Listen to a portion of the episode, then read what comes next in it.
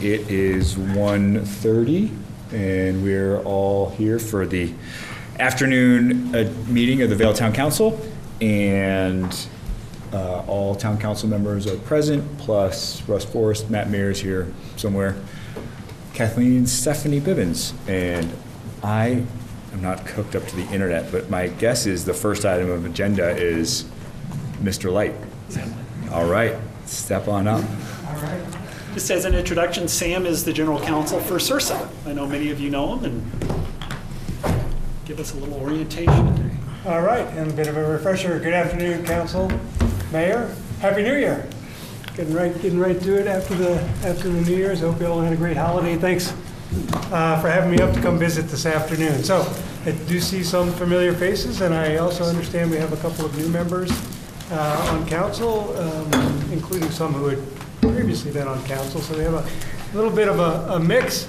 Um, At CIRSA, in, in terms of the elected and appointed officials training that we do, we try to get out and visit our members, uh, you know, once every two years or so.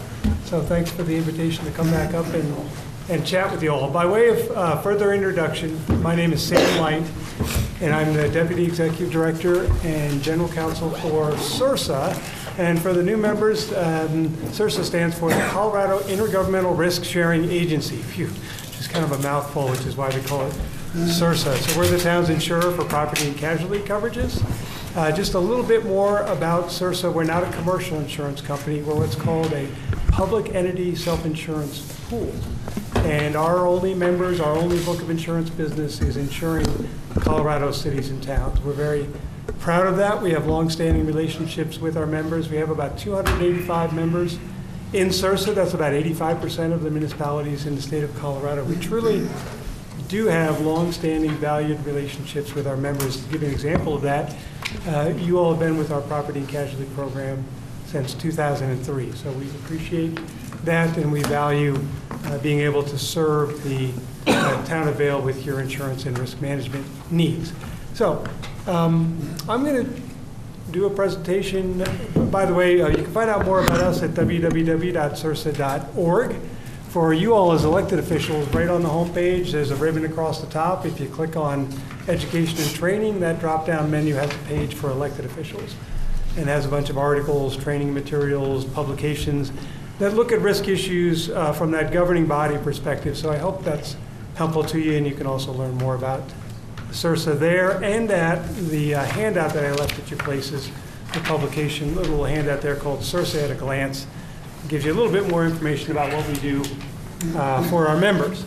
So um, we have training resources for all levels of the organization for our municipal members, elected appoint- officials, appointed officials, for example, if the planning commission would like a training, we do that as well. And we also do it for uh, employees at other levels of the organization. Our risk control department does operational trainings, risk management, safety seminars for people there as well. So those resources are there for you as much or as little as the town uh, would like to use those, and we encourage you to take, take advantage of those. So um, our executive director and I, we do the trainings for elected officials, and this afternoon I'm just going to do a quick presentation on what we call best practices for you all as elected officials, really suggestions that we hope will help you elevate your success as individual elected officials, uh, as, if not more important, as a group, as a governing body.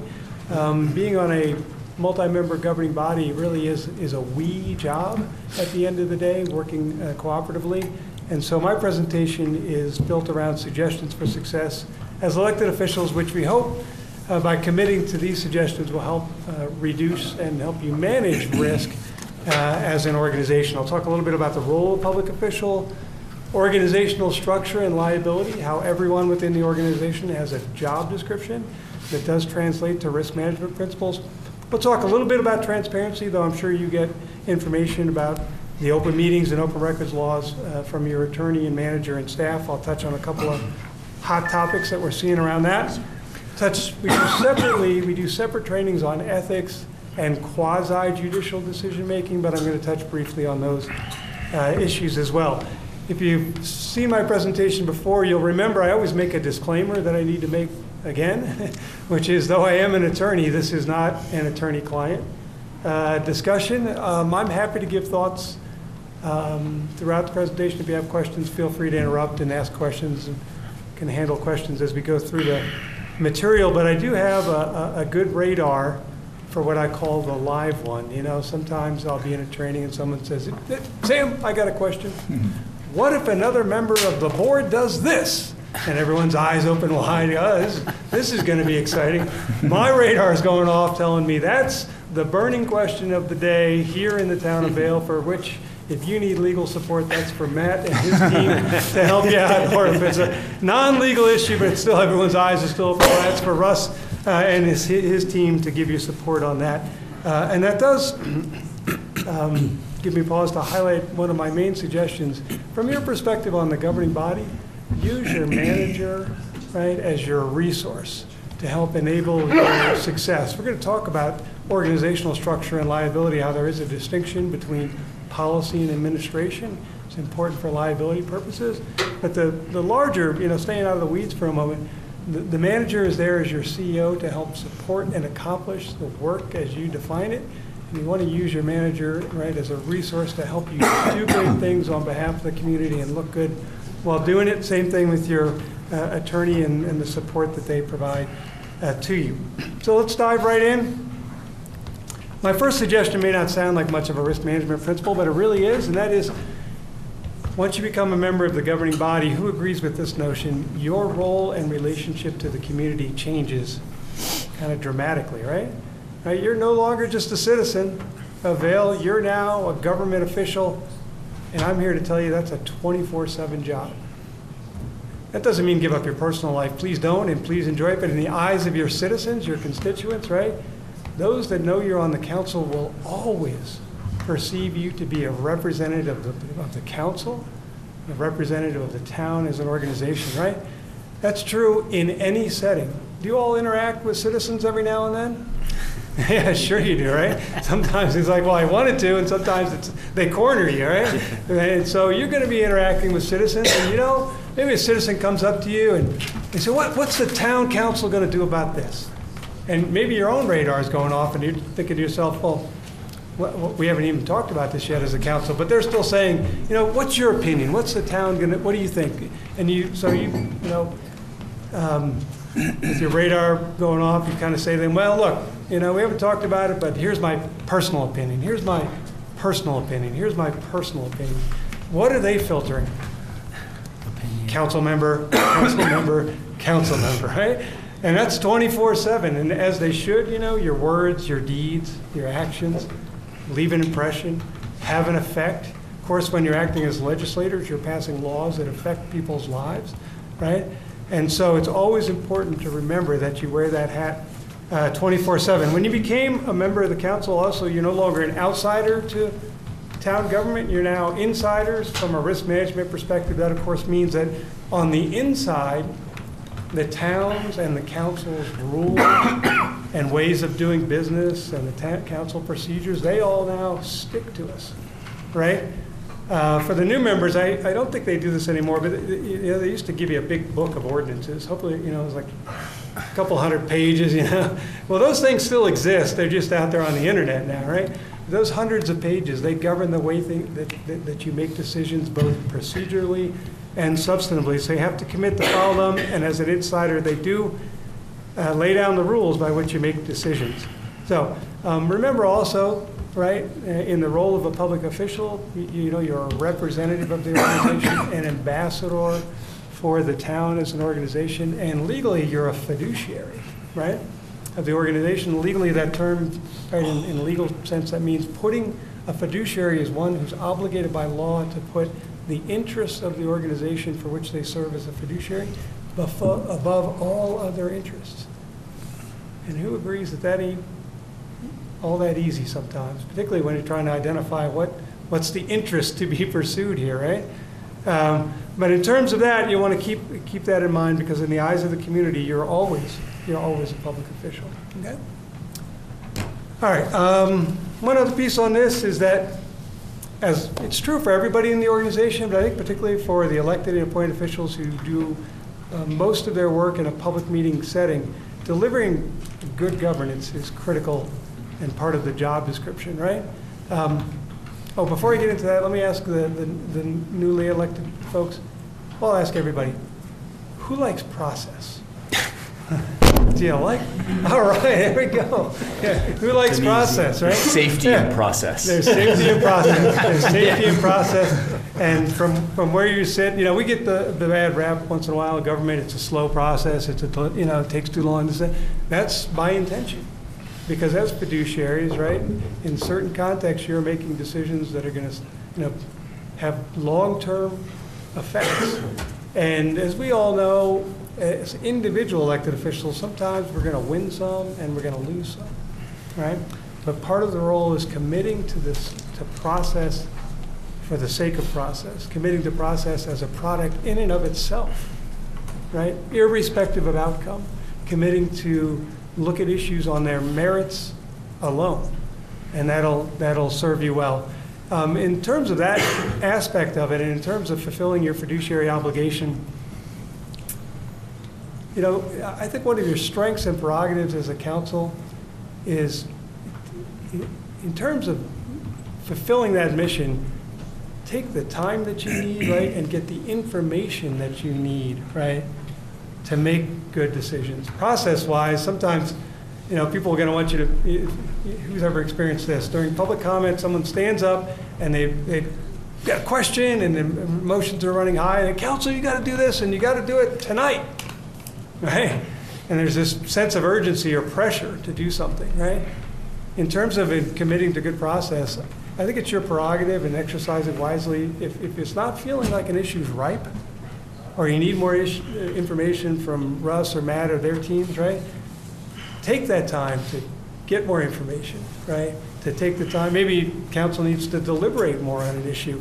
And I think that'll help show that you've got good process, it'll build people's faith and trust in your process, and quite frankly, help reduce and manage risk, because some types of claims are born out of claims of bad process, right? All right, so uh, also in terms of good governance, I think risk management in, in terms of good governance at root is based both practically and legally upon a couple of core civics concepts that if you commit to those, then corresponding liability risks tend to take care of themselves. I've listed some of them here. So, for example, commit to openness and transparency, and you'll have few, if any, disputes around the open meetings law, the open records law, right? We'll talk more about email in a minute. Uh, commit to predictability and even-handedness, right? That can be frustrating sometimes. Maybe you've got, well, I know you do. You got a lot of land use rules, right?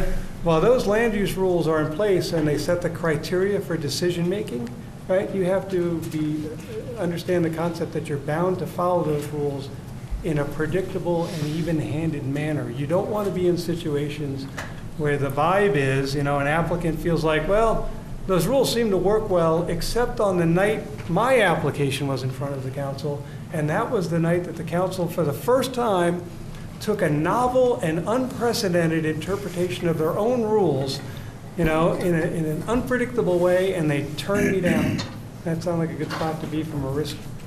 No, not a good spot to be for, the, the actual legal claims that could arise from that is someone could say, well, I was in the same position as somebody else, and the rules were not applied the same, so that's a equal protection type of claim. Or that fancy word on the slide there, certiorari. That's basically a claim that the decision that was made was basically off script, that the reasons for the decision were arbitrary, that the decision makers, i.e. you all, right, did not follow your own criteria for decision making, but used irrelevant or arbitrary decision making factors. So uh, that's an important point uh, as well. Mutuality of respect may not sound like a risk management tool, but it it really is. You're going to have difficult decisions to make, and it's certainly a job where you're not going to make 100% of the people happy 100% of the time. But even in the most difficult decision-making process, even if people walk away saying, I will never agree with the substantive decision council made, if they walk away, on the other hand, thinking, but it was a good process, and I felt like I was heard, and I felt like I was respected, then that's a great place to be in building faith and trust in the council, right? And your risk profile, I think, goes down uh, correspondingly. Let's see. All right, let me pivot there. All right, let's pivot just a little bit and talk about organizational structure and liability. For the new folks, I hope your first question was, to Matt was not, can I get sued as an elected official? But the answer is, sure you can, right? So here, I just want to first what your protections are, how they relate to insurance, and then talk about risk management around the issue, just as a refresher. So in Colorado, we have good liability protections for elected and appointed officials and employees as well, right? Those, and here what I'm talking about is, can someone sue you and hold you individually and personally liable as a council member for acts or omissions as a council member, right? So in Colorado, we have a good statute called the Colorado Governmental Immunity Act, and it basically says that the town, and by extension, the insurance company, CIRSA, will defend you and pay judgments against you for acts or omissions as an elected official. Great news, right? There, there are conditions to that, and they are that those protections apply only so long as you're acting within the course and scope of your employment and not acting in a willful and wanton manner. Now, both those phrases may seem a little odd to, to you as an elected official because you're thinking scope of employment, that's not me, that's Russ and the other employees, right? The simple way to describe it is simply, that's the phrase that's used in the statute, scope of employment. And it means that everyone needs to understand, honor, and stay within their job description or their authorized duties. So to give you an easy example of that,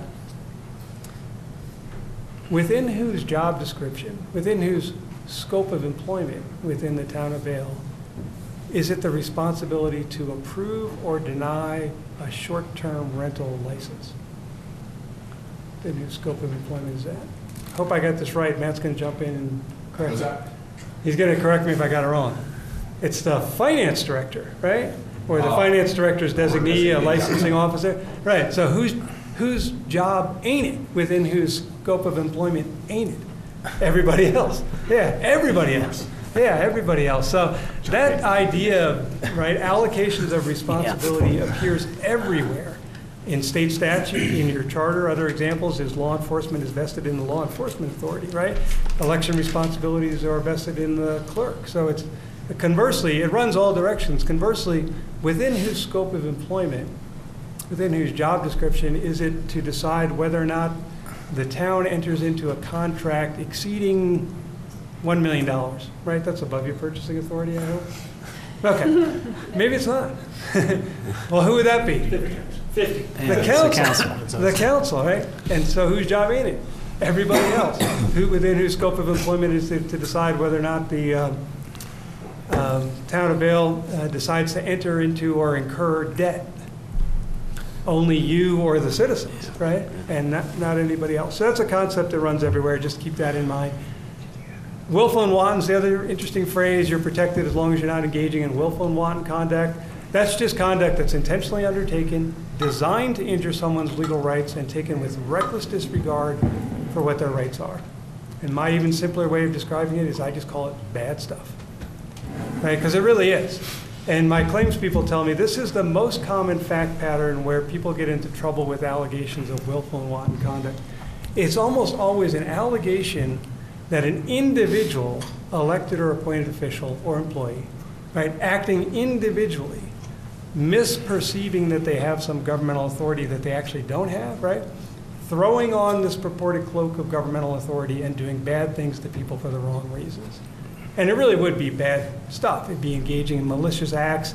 Maybe to give you a real life example from our claims world, it would be, you know, uh, an elected or appointed official who's not uh, right thinking about an issue, conscripting uh, the building official, who's also not right thinking and going on a campaign to make sure that their business competitor's project got a red tagged, or that their business competitor's uh, business license didn't get renewed, right? Or intentionally uh, defaming someone, right? Or engaging in other malicious acts, and of course, criminal acts, right? Obviously, you're not protected against that as well, and that could create both criminal liability and uh, be considered. And I love, I love some of the case law that describes, Yeah. that defining uh, the willful and wanton is some of the car crash cases. I, I love the phrase it's acting with an quote element of evil. Yes, acting with an Element of evil? yeah. I slipped that around, and just before that moment of truth, right? When, when we don't see it that often. Before the moment of truth, they always say, "Well, ask, was, was I elected to do that? Engage in evil?" No, right? But so anyway, we all know where those boundaries lie, right? And we're going to stay far away from that stuff. But that's a reminder of where the boundaries of the protection are. They do relate to your insurance coverage, right? Um, I always sound a little bit like the Grim Reaper here, but it's important to understand how these concepts work.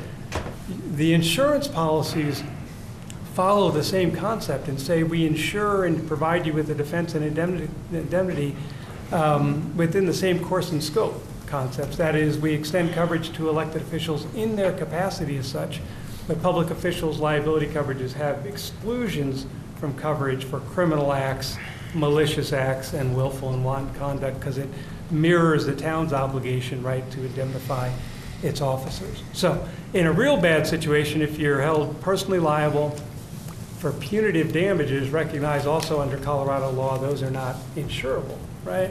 So intuitively, we all know where bad stuff is, and we're going to stay away, far away from it. I just wanted to remind you of what that is. Um, to end with a silver lining around this cloud, a couple of things. The, the Colorado Governmental Immunity Act provides a strong protection for elected officials when they're acting within the scope of their employment, right? It basically says that you can't be sued in tort, right, for actions, right, as an elected official, so long as you stay within those uh, parameters. So that's the state law on that issue. On the federal side of it, sometimes people ask, what about federal exposure to federal lawsuits?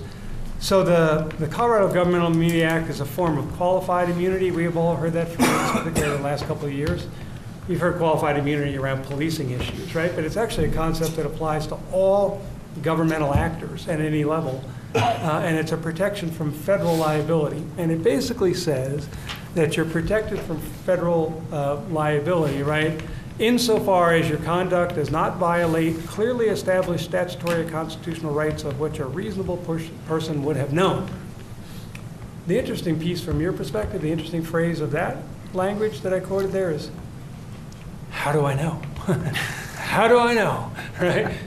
And you got great resources on that. These issues don't come up all that often, but sometimes you have situations where an applicant or somebody saying, well, counsel, if you do that, you're going to be violating my constitutional rights, whatever they are, my First Amendment right, you know, Second, Fourth Amendment right.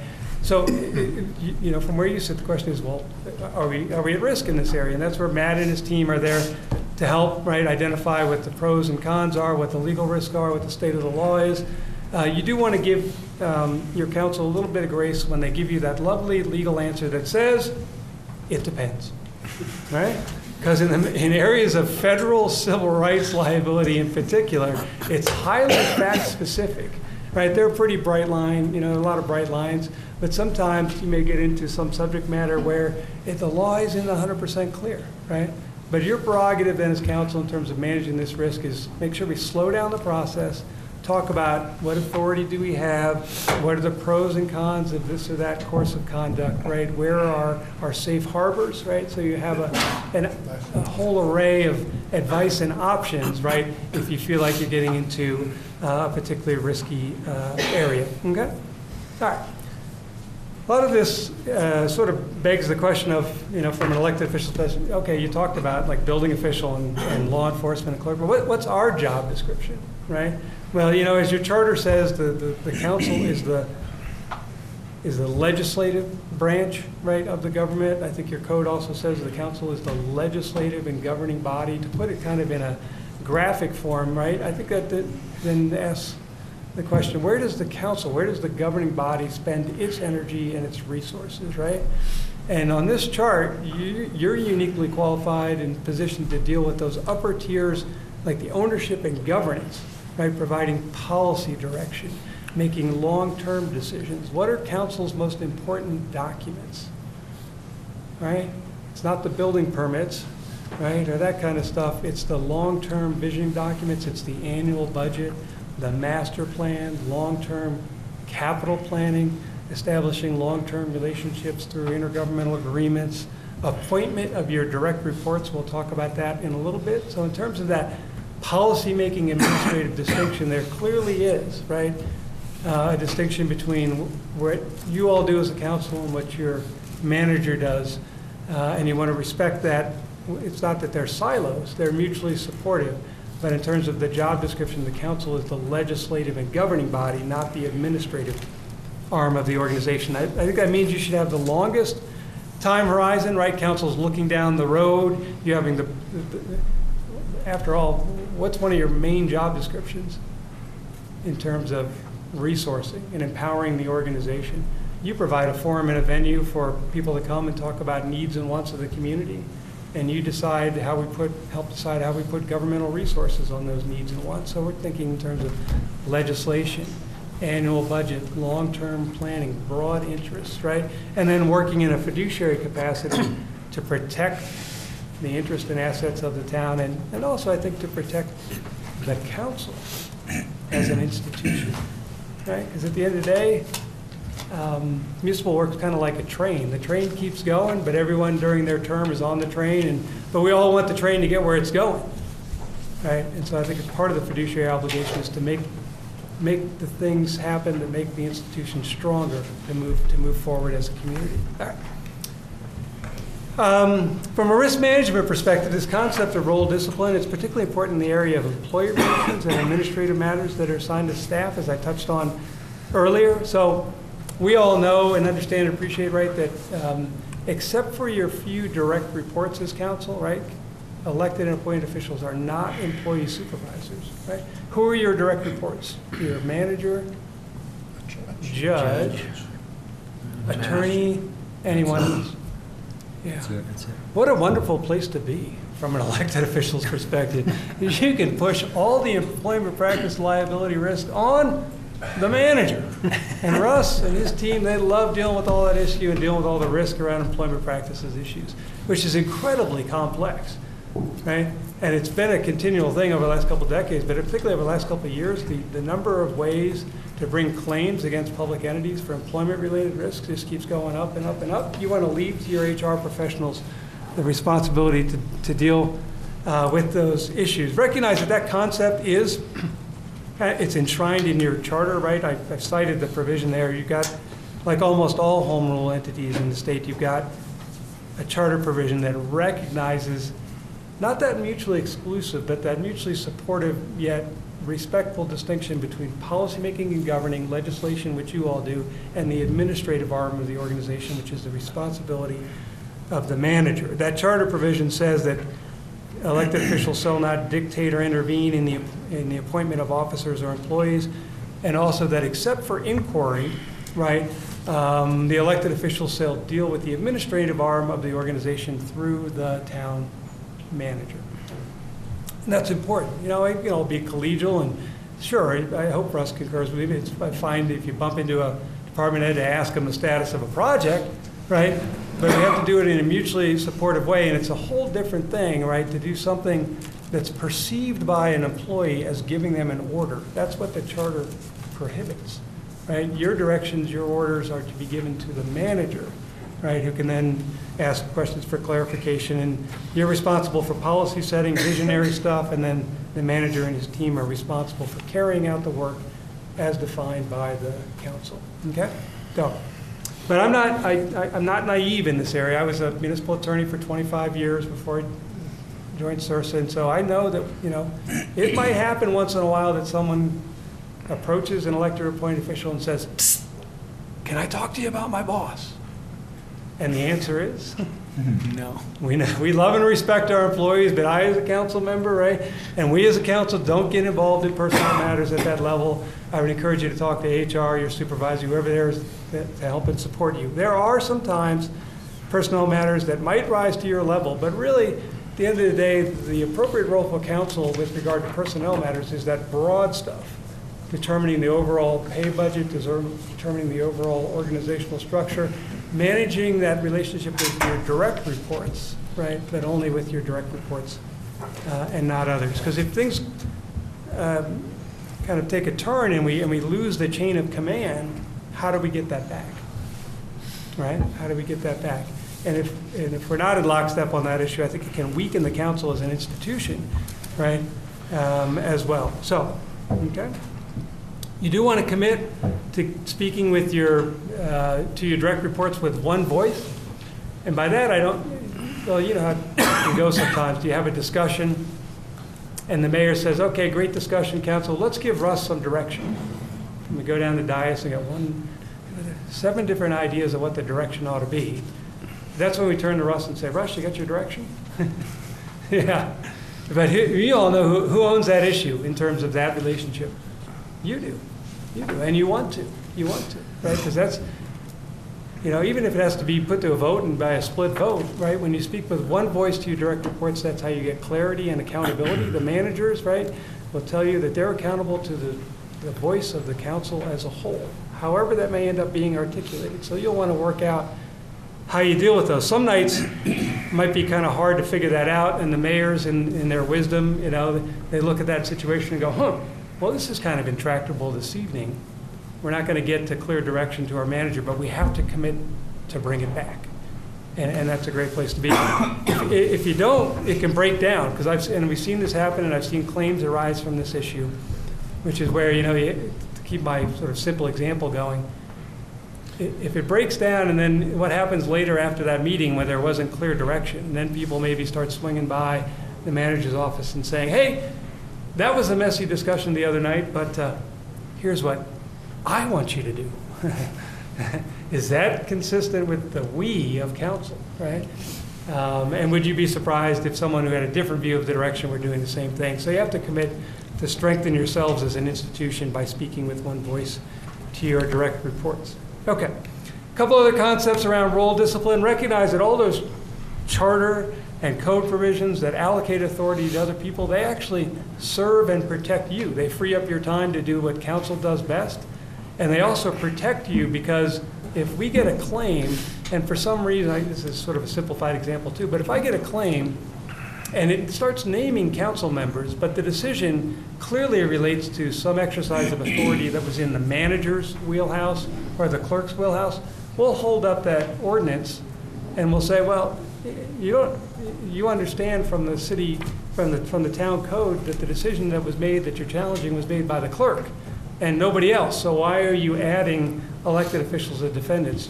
Hopefully, right, that's the end of the conversation because there's no evidence of, uh, you know, anything untoward happening and we get people dismissed from those suits pretty easily when they try to just name elected officials for effect, right?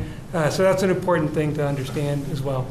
Uh, A couple other tips around this, recognize, as I mentioned earlier, that uh, being on a multi-member elected governing body is kind of a, is a we job. Um, I hope Matt concurs, but there are more protections. You are in your safest place when you're acted together as a council in your meeting room at a duly called public meeting. All sorts of other legal privileges that apply uh, to that. So that's a great, uh, that's a great thing there. Okay? That's-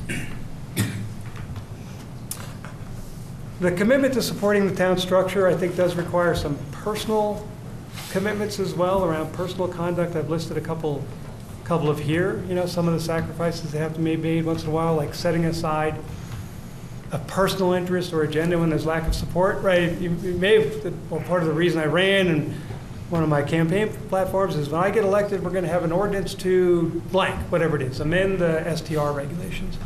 But if I can't find three members that are willing to come along with me, I have to be willing to shelve that personal interest in view of the interest of the council as defined by the council. So what about this dynamic?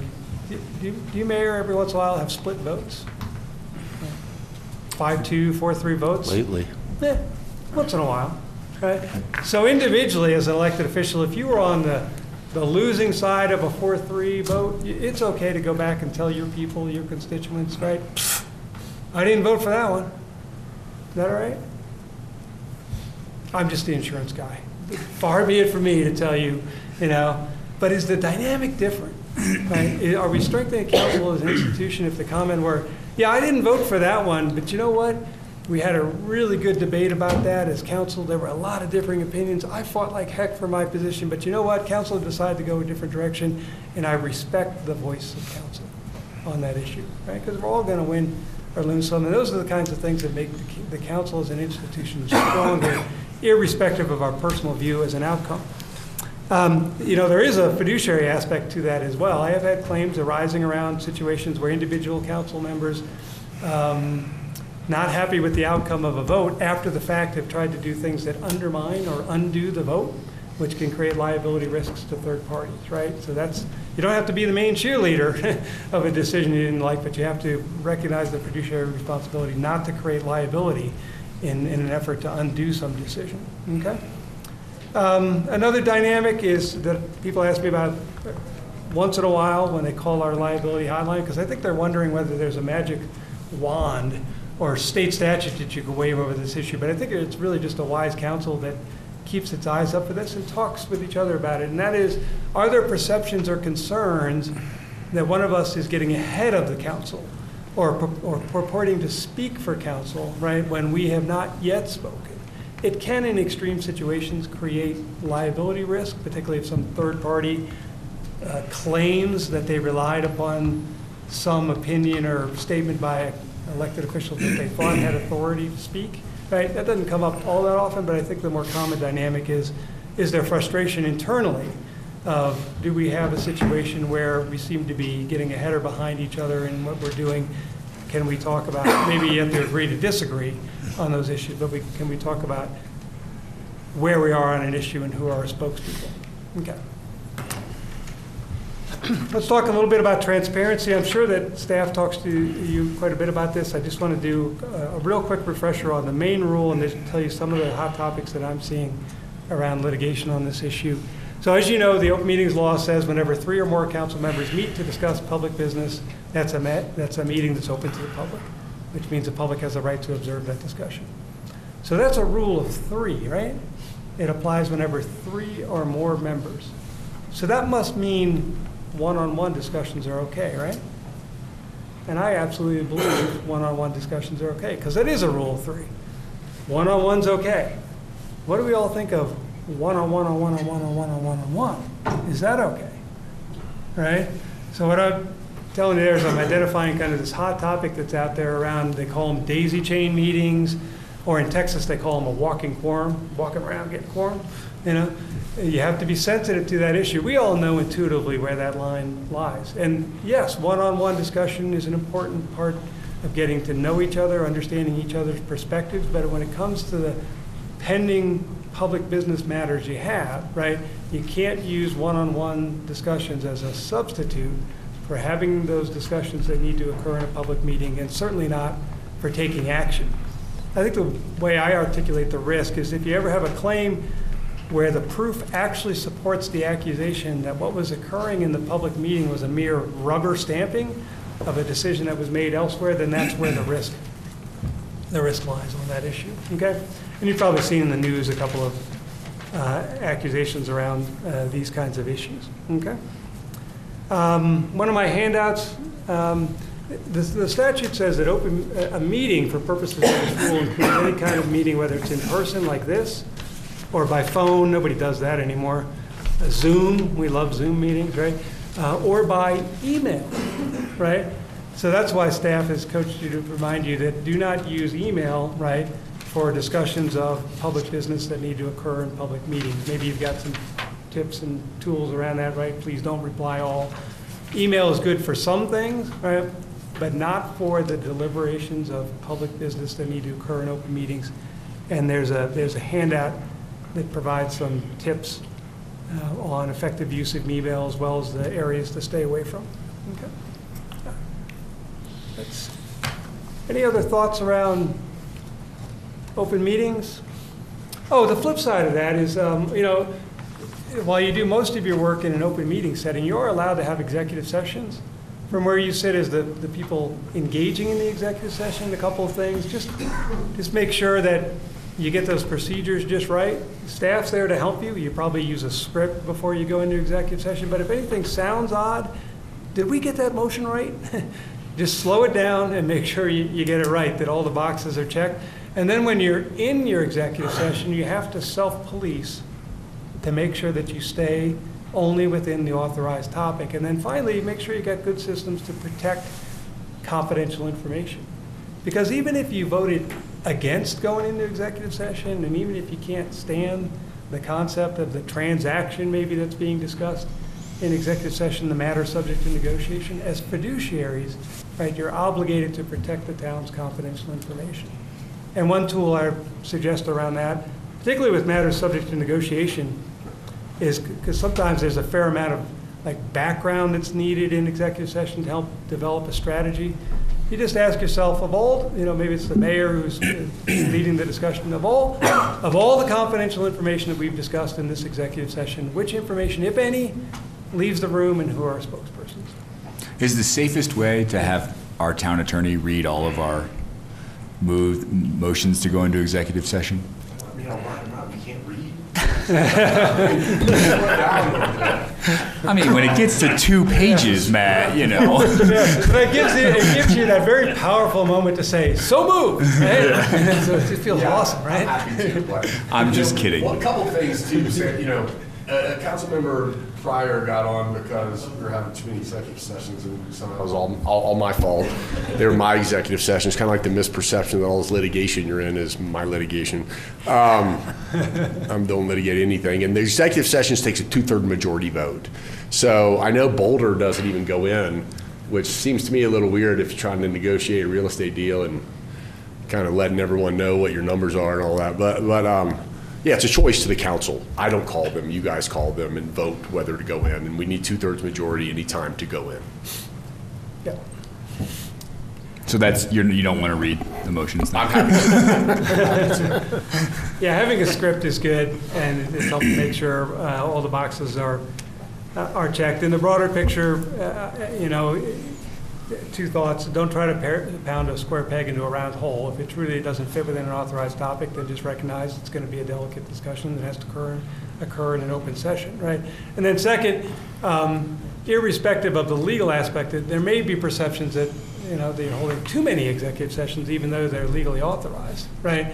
I think what might help in that regard is, um, you know, you determine what you're going to say publicly, but you remind the public, right, of the core underlying reason for the executive session, you know? So if it's to negotiate, negotiation strategy on land purchase, um, you know, you could come out of the executive session, you verify that the executive session was solely for discussion of a matter subject to negotiation, and you remind the folks that there'll be a chance. There will be a later, that if the negotiation gets any traction, there will be a later public agenda item upon which the council will have further discussion and upon which we will welcome input from people who want to provide us with feedback on that issue. It reminds them that it's not there to do business behind closed doors, but it's to protect your position and the interests of the community, right, with regard to some, some issue. There are a few municipalities around the state that have uh, prohibition completely on executive sessions. One of them's um, Boulder, but I think, you know, most of them use it just,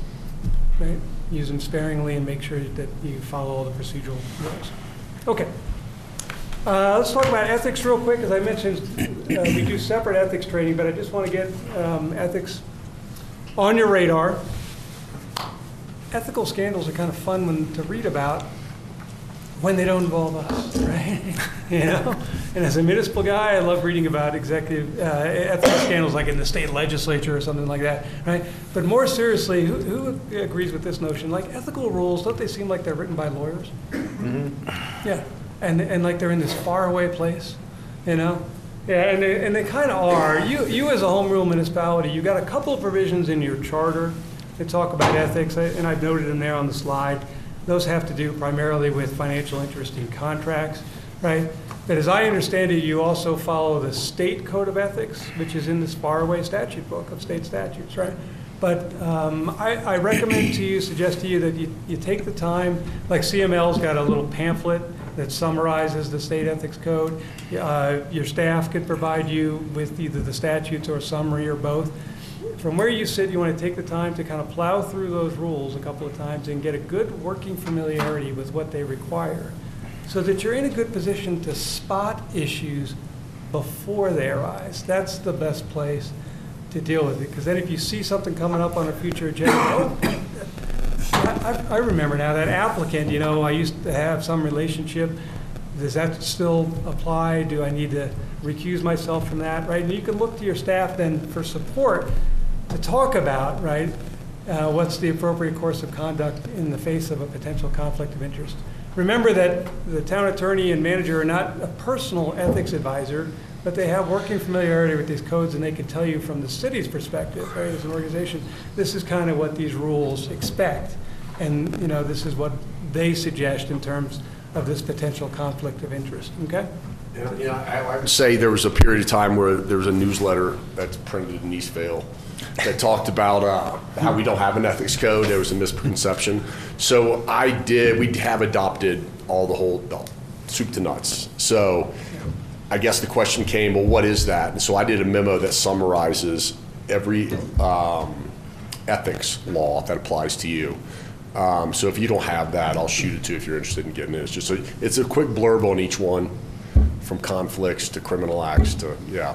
But you, you have a strong ethics code adopted by reference. Yeah, and- that, that good working familiarity piece helps you with the, um, who agrees with this notion? You know, sometimes elected appointed officials are the subject of well-founded uh, and, and confirmed um, ethics issues, right? But once in a while, an elected official is on the receiving end of a, kind of an off the dartboard, right? Wholly unsubstantiated, wholly unrealistic accusation. You have a, you have a you have a conflict of interest because you live in this town, right? That, once, once we have a working familiarity, then we're able to educate folks on, no, the, I, this is my understanding of what the code requires. I respectfully disagree with that, and there's an educational piece to that, which I think is helpful from a transparency uh, standpoint as well. So on conflicts, we all know the basic rule, right? Whenever the council is going to take some action that affects our own personal financial interests, we have to disclose that conflict of interest, right? We usually do that on the record at the meeting, right? And we have to recuse ourselves from the discussion and vote, right? Um, And then you have to refrain from attempting to influence the other decision makers. And do you also leave the room? That's the question I had. Yeah, do we have that question pending? You know, some people do. I tell them they don't have to. I think there's, you know, it's- I think part of Tammy's training a long time ago was that case where the room was full, half developers, half opposition, and he came out and sat with clearly the, oh. clearly one side of the room and then gave the crook eye to the other council members the whole time. You know, texting, I don't know, yeah, attempting to influence, I guess. Yeah, I mean, interestingly, the state, the state statute doesn't address the issue one way or the other, and it'd be very few and far between where I'd be worried about the, the scenario that you mentioned, but it can happen, you know, it would, it's not somebody gonna go to the back of the room and go, you know, good- comment, bad comment, that kind of thing. But I do wonder, from a fiduciary aspect, if leaving the room is what best serves the interest of the council as an institution, because would the remaining council members feel freer to have a full discussion of the issue if the person holding the conflict had stepped away completely from the, the room, right? Um, So that's just something to, to think about. I think the one you mentioned uh, goes to my last bullet of that, and that's just to remember that in matters of of conflicts and of ethics, right? Fair or unfair, right or wrong, from where you sit as elected official, sometimes perception equals reality and reality equals perception. So you want to look at issues both in terms of um, Am I meeting the letter of the law, and what is the spirit of the law around these issues? And you're all empowered to come to your own individual decisions on that. You don't have a provision, right, Matt, where the rest of the council has the authority to vote whether or not someone else holds a conflict of interest, right? No. Yeah, so you decide, it's up to you to make your own individual decisions, but plan ahead, get advice before um, the issue is front and center, um, and then you'll make good decisions around those issues. And, and, you know, most of the time, if there's a conflict issue, you, you come to me before, but, you know, if you don't have a conflict of interest, our charter is one of those that, um, we vote for you. So if you're just avoiding the vote and you don't have a sub- direct and substantial interest in the outcome of the, the vote, um, I, I think it's yes or no, I forget what the charter said, but we, but we, the vote is cast, uh, on your, on your behalf. So if you're avoiding a vote or something like that, I think that's the. And the reason. difference between a conflict of interest and impartiality is one's an economic benefit, right? Yeah, yeah, yeah, sus- direct to substantial financial entry. You know, and, you know, I had a councilman one time that, that said, you know, came to me and said, you know, I work with this person, I cannot be fair, I cannot be participating in this, I can't be impartial. And, um, I kind of made the opinion that we weren't going to vote for that council member because we didn't even get to conflicts because they came in a quasi judicial decision and said they can't be fair in it. So we just kind of let them off the hook. Recu- a recusal without explanation. So just a quick question. I- I've already had to recuse myself on a few, Yep.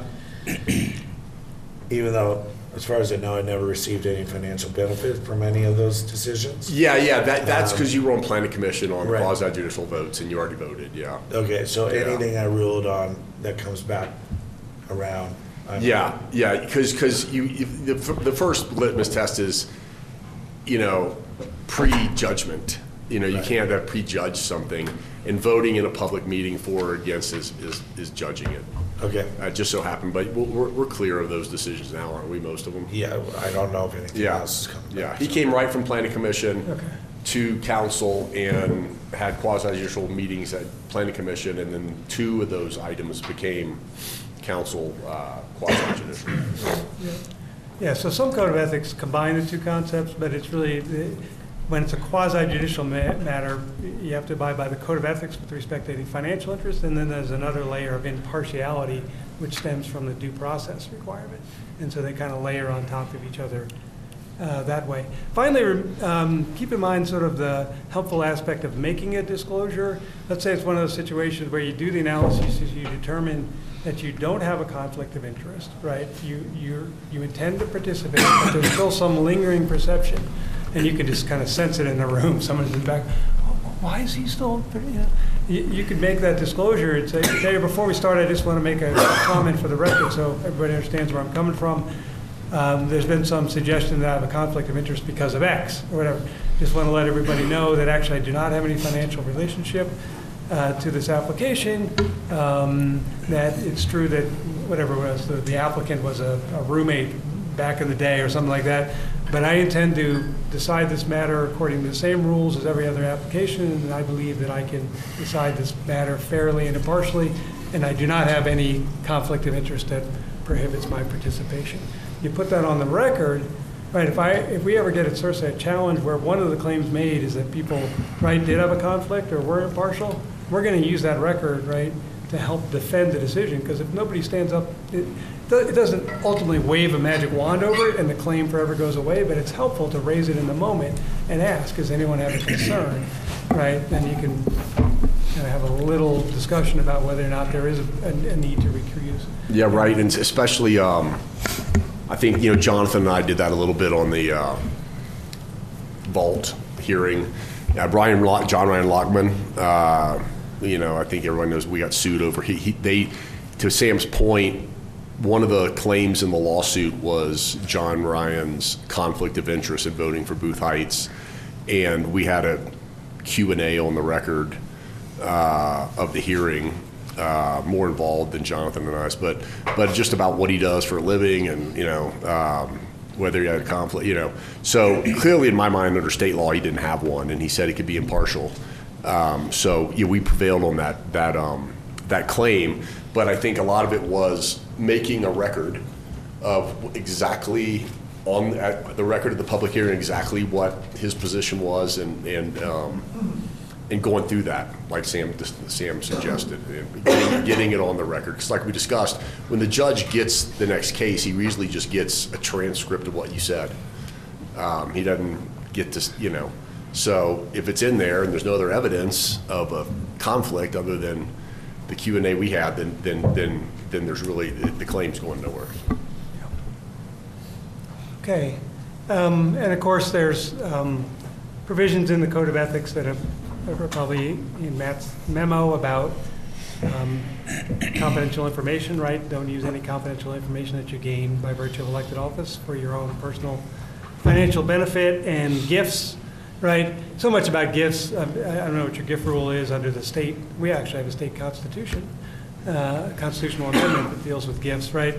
Um, which has a limit, right? Uh, And the basic way to summarize that rule is don't accept any gift by, from any one person of more than $65 in any one year if it's in any way connected to your status as a public official, right?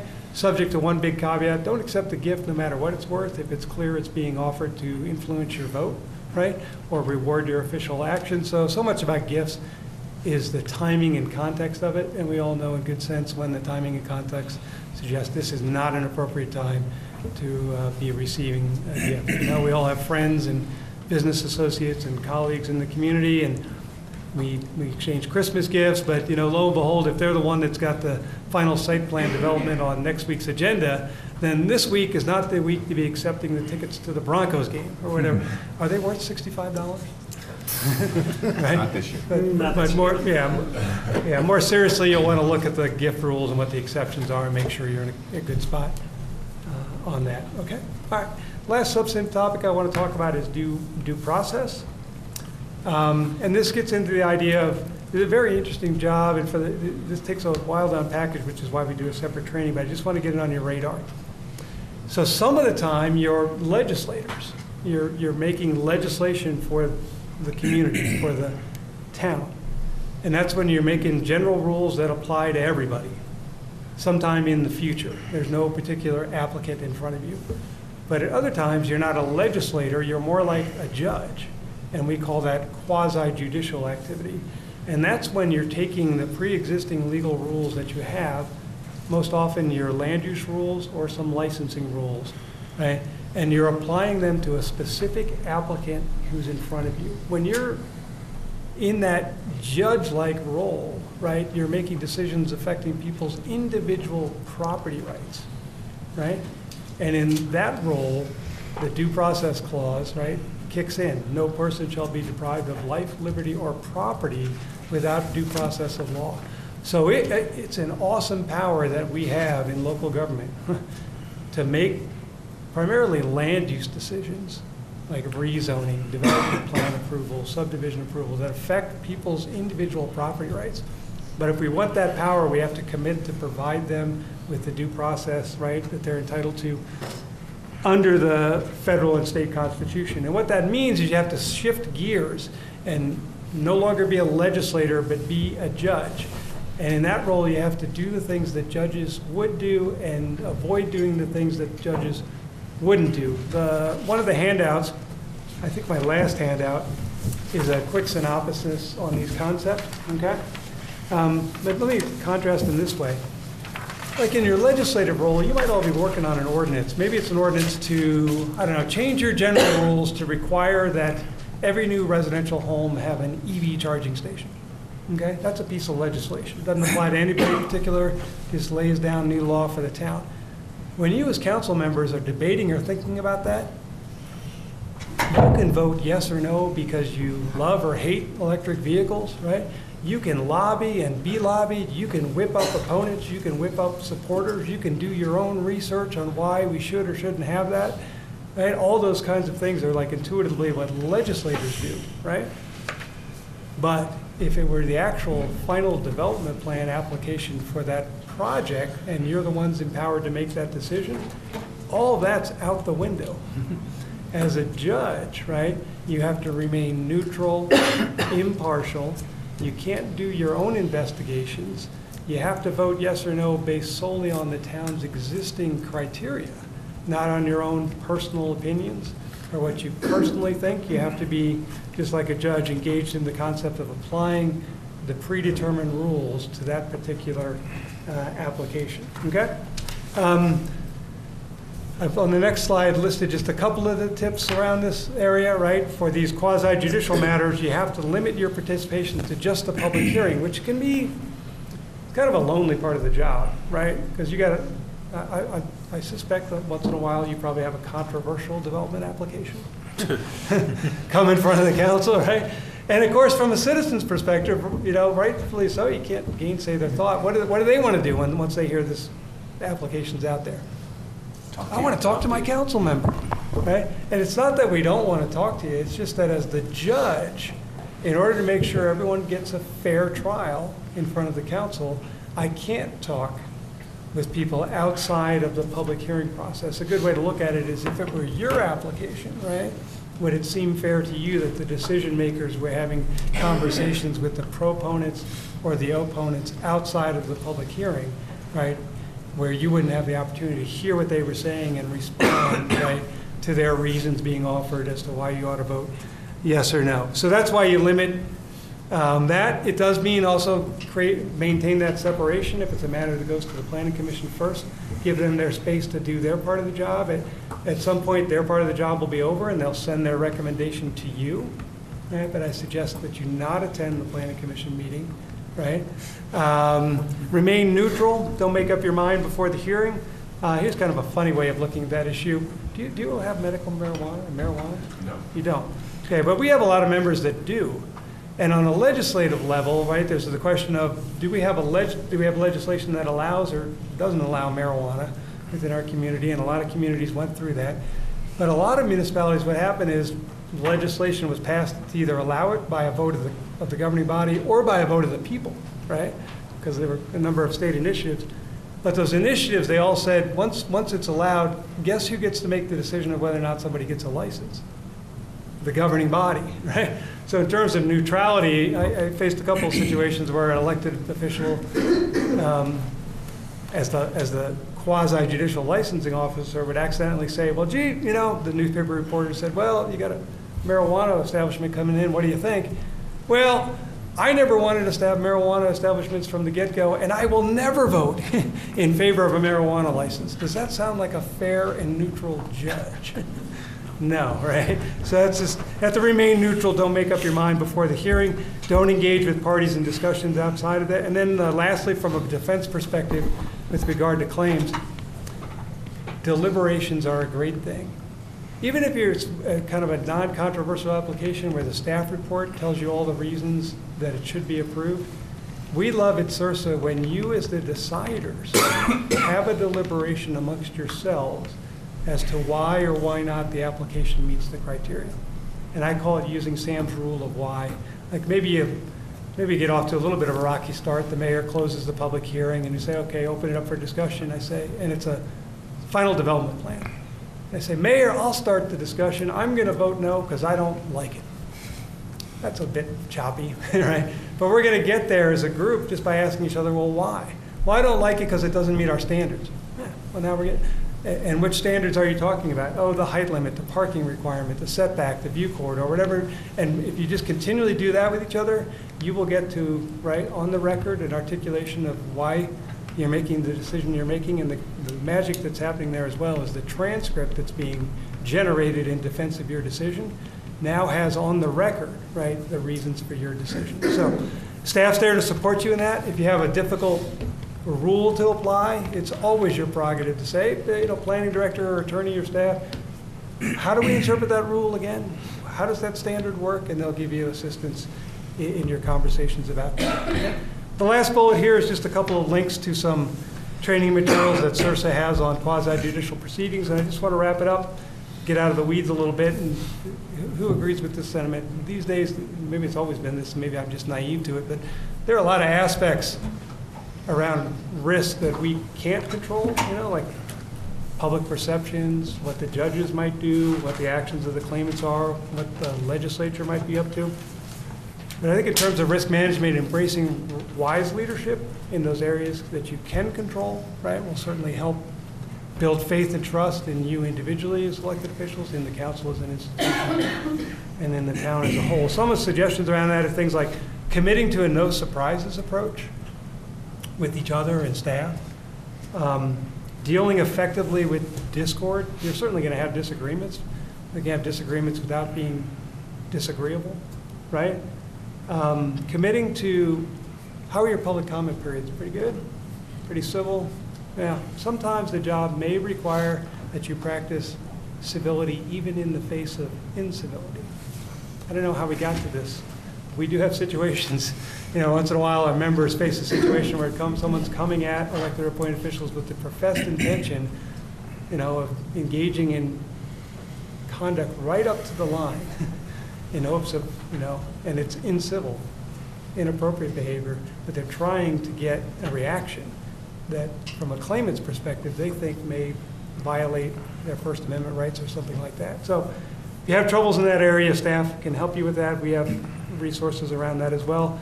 The other thing, it doesn't sound like a risk management suggestion, but I really do think it is because there maybe is sometimes not enough of this going on, but touting your own successes Because who agrees with the sentiment that quite often what is reported or spoken about is the things you're not doing or the things that were done wrong? Right? So touting your own organization's success, your staff successes, uh, a comment such as, you know, even though your rules of decorum probably say no personal attacks during public comment, please don't engage in personal attacks, right? Imagine how powerful it is to make that comment, you know, when someone does attack staff. And even if you had a concern, just say, you know, reminding people that we support our staff, uh, we're getting great things done that helps build faith and trust in government. So with that, my final takeaway is in terms of risk management, right? If we commit to the service of the town and to the council as an institution, right, and embracing those stewardships and fiduciary responsibilities, then we'll have great success and probably lessen our, our risks along the way. So with that, I'll open it up for any questions that you have. And again, Happy New Year. Thanks for having me up. I really appreciate the opportunity to come visit with you all. Thanks, Sam. Any questions for me? Anyone have any questions for Sam? No, I'd just like to know, how many cases of willful and wanton uh, behavior do you typically see, like in a year? Is this a, is this a major problem? On balance, not a, no, not a major problem. Okay. Uh, And we get a lot more allegations of it Yeah. than, than actually survive uh, fairly deep into the litigation. But we get, you know, more than a handful Okay, where the initial complaint includes some allegations of willful and wanton conduct. yeah. Seen it like in, you know, uh, civil rights cases and uh, excessive force cases. Mike. Oh, please. Civil rights and excessive force cases in police department, a lot. Oh, Um, right, yeah. Okay. They used to, yeah. We don't get it much in the case of, you know, you guys, you know, getting, Have we, making have we had one in decisions. our recent history? No, I we, didn't- we've I didn't never think so. had a council or a planning commission that was self-dealing and, Right. you know, everyone's heart's in the right place, I, you know, it seems like. Absolute- yes. But you'd be surprised in other jurisdictions where yeah. people get elected for a certain reason, you know? Yeah, well, sure. Yeah, we don't see much of them, and the ones that are unfounded, there, there's less risk than there used to be, but there's some attorney fee shifting provisions that if you don't have uh, factual support for the allegations, those can get dismissed, and we can get the fees awarded back on those. So the plaintiff's bar is pretty cautious about that, but we do get, once in a while, as Matt mentions, it's sometimes, it's, it does involve the property rights issues or the law enforcement issues, but often at a different level on the property rights issues. It'll be, um, you know, some claim that some licensing official or some, something like that, administrative official was acting in a willful and wanton manner. But definitely not a big issue for us, but we get some that we, if, it- if there was a problem, then we try to get those resolved and get some training around those issues, so. yeah. Thanks very much. Thanks. Thank Thank you so much. Thank you. Thank you. Really good. All right, uh, next up, we have the Go Vail 2045 um, Vail Mobility and Transportation Master Plan, Traffic Transit Center Expansion and Emergency Technology uh, presentation with Mr. Yes. Kassmel. Thank you very much. Um, Or should we just schedule out every meeting? Pretty from much. Now through, 2026. yeah. I, I thought these were all by request. That's why I was here. Um, but yeah, we're living it up today. We're going to talk about traffic.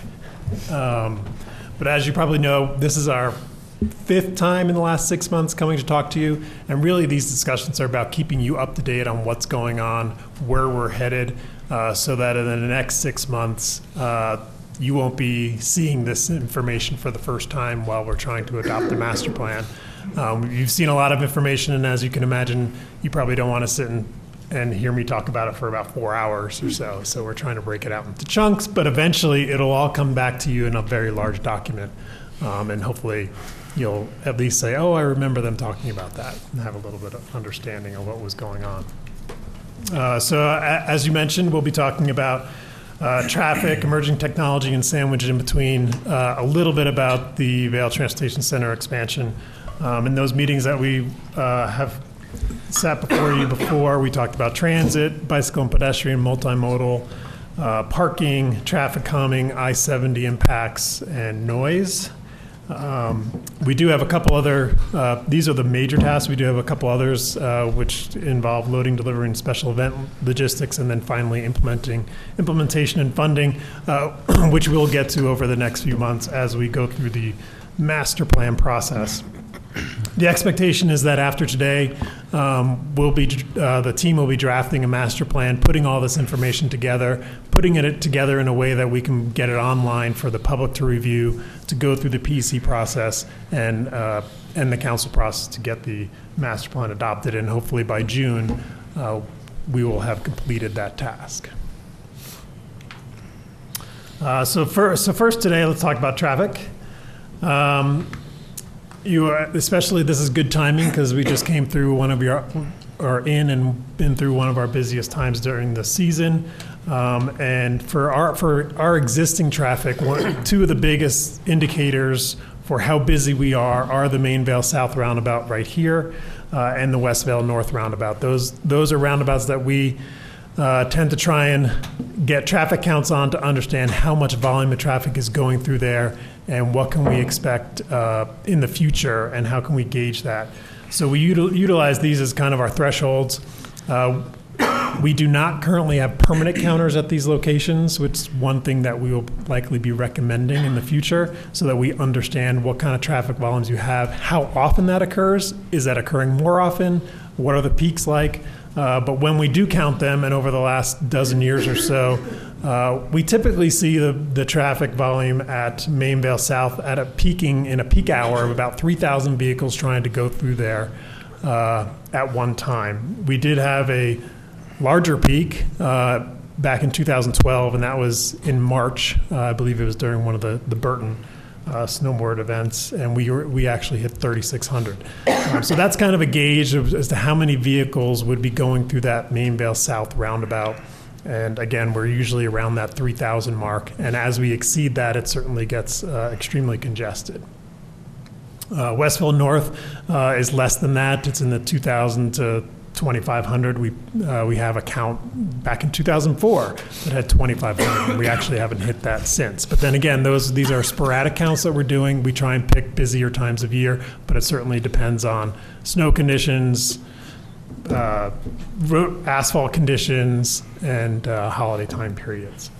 Um, so so in the past 20 years or or longer, how do we ma- how have we best managed our growth? How do we keep that at bay? Uh, one, we certainly installed the roundabouts over 20 years ago, but certainly our Vail Transit is our biggest uh, positive benefit to number of trips that go through that those roundabouts and along our roads. Uh, as you probably know, we take about three million uh, passengers per year on Vail Transit alone. Uh, another key factor is parking fees. We certainly try and discourage people from driving in solo um, by having parking fees that can offset costs for transit costs. Uh, we want to encourage people to carpool and take shuttles and take take transit uh, so we can minimize congestion, like you see in the photos off to the right. Uh, We've done capital improvements uh, just in the last dozen years or so. One of the biggest ones that was accomplished was the Sandstone Underpass. So when we're talking about trips, where we look at those thresholds, you know, in a peak hour at the Main Vail South Roundabout, again, they're peaking, you know, typically about 3,000 on a busy day. Well, the Sandstone Underpass could have taken as much as 400 away from both Main Vail and West Vail. So, and when I say both, I mean 200 at Main Vail or 200 at West Vail, a combination of both. So that, that's increasing the capacity for those roundabouts, and that's why that was put in, not, not only for the benefits to transit and pedestrian connectivity. Um, a, we continue to provide improvements to transit, one being the Lionshead Transit Center about uh, 10 years ago, uh, adding the West Vail Express, anything we can do to get people to get on the bus and not drive into uh, the parking structure is a benefit to our traffic overall. Um, we most recently completed the Vail Health and Mindset improvements that uh, improve traffic flow to the lines in the Lionshead direction. So, what does it look like 20 years from now? Again, these are projections. Um, typically, what would happen in a, a typical suburban urban area, uh, there would be a growth factor applied per year out 20 years to take a guesstimate on how, what could traffic look like in 20 years. Uh, that's typically 1 to 2 percent per year over a period of, say, 20 years. Uh, What what the town of Vail has been doing, and this, this started uh, with the adoption of the 2000 Vail Master- Transportation Master Plan, is because we knew developments that were coming through the entitlement process, ones that were being looked at. Uh, we knew the type, size, and locations of them. We thought it would be better suited for the town of Vail to actually identify potential projects, locate them so we can put them into traffic models and better understand what the traffic would be. So we're continuing that uh, approach in this particular uh, transportation master plan. And what that looks like as a comparison, in 2009, uh, we were looking at an additional, and this is all peak hour, and you can think of it as going through the main Vail roundabout, but going through the town of Vail, uh, as an additional 2,800 uh, new vehicle trips at that peak hour. Uh, Obviously, there's been development. We've had uh, a lot of developments completed since that time period. Uh, And now, this year, now, and, and uh, currently projecting out another 20 years, we're projecting about 1,400 vehicles peak hour trips. Now, going back to that 2,800, because all those developments haven't happened, like the ones listed below, Ever Vail, the West Vail Commercial, uh, the Timber Ridge development as it was thought of uh, 15 years ago, although we didn't receive those 2,800 trips.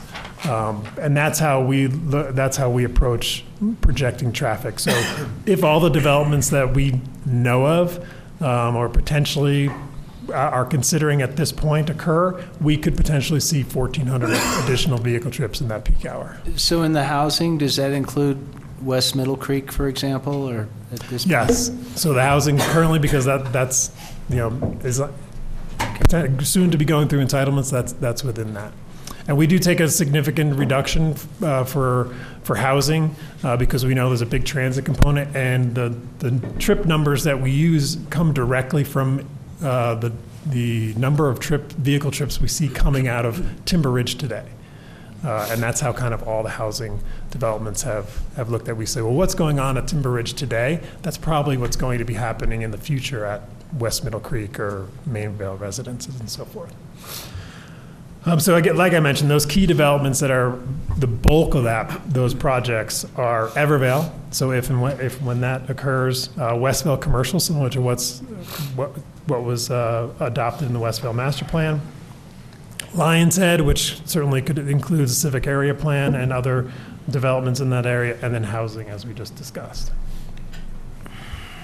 So what does that do to the town of Vail? What are, what do we look like today as far as traffic, and what do we look like, what may, might we look like in 2045? So you probably, many of you probably heard the terminology of level of service, um, and that is the graphic to the right, uh, which basically goes from an A to an F. And as you can guess, A is great, it's free flow traffic, there's no delay, and F is not so great.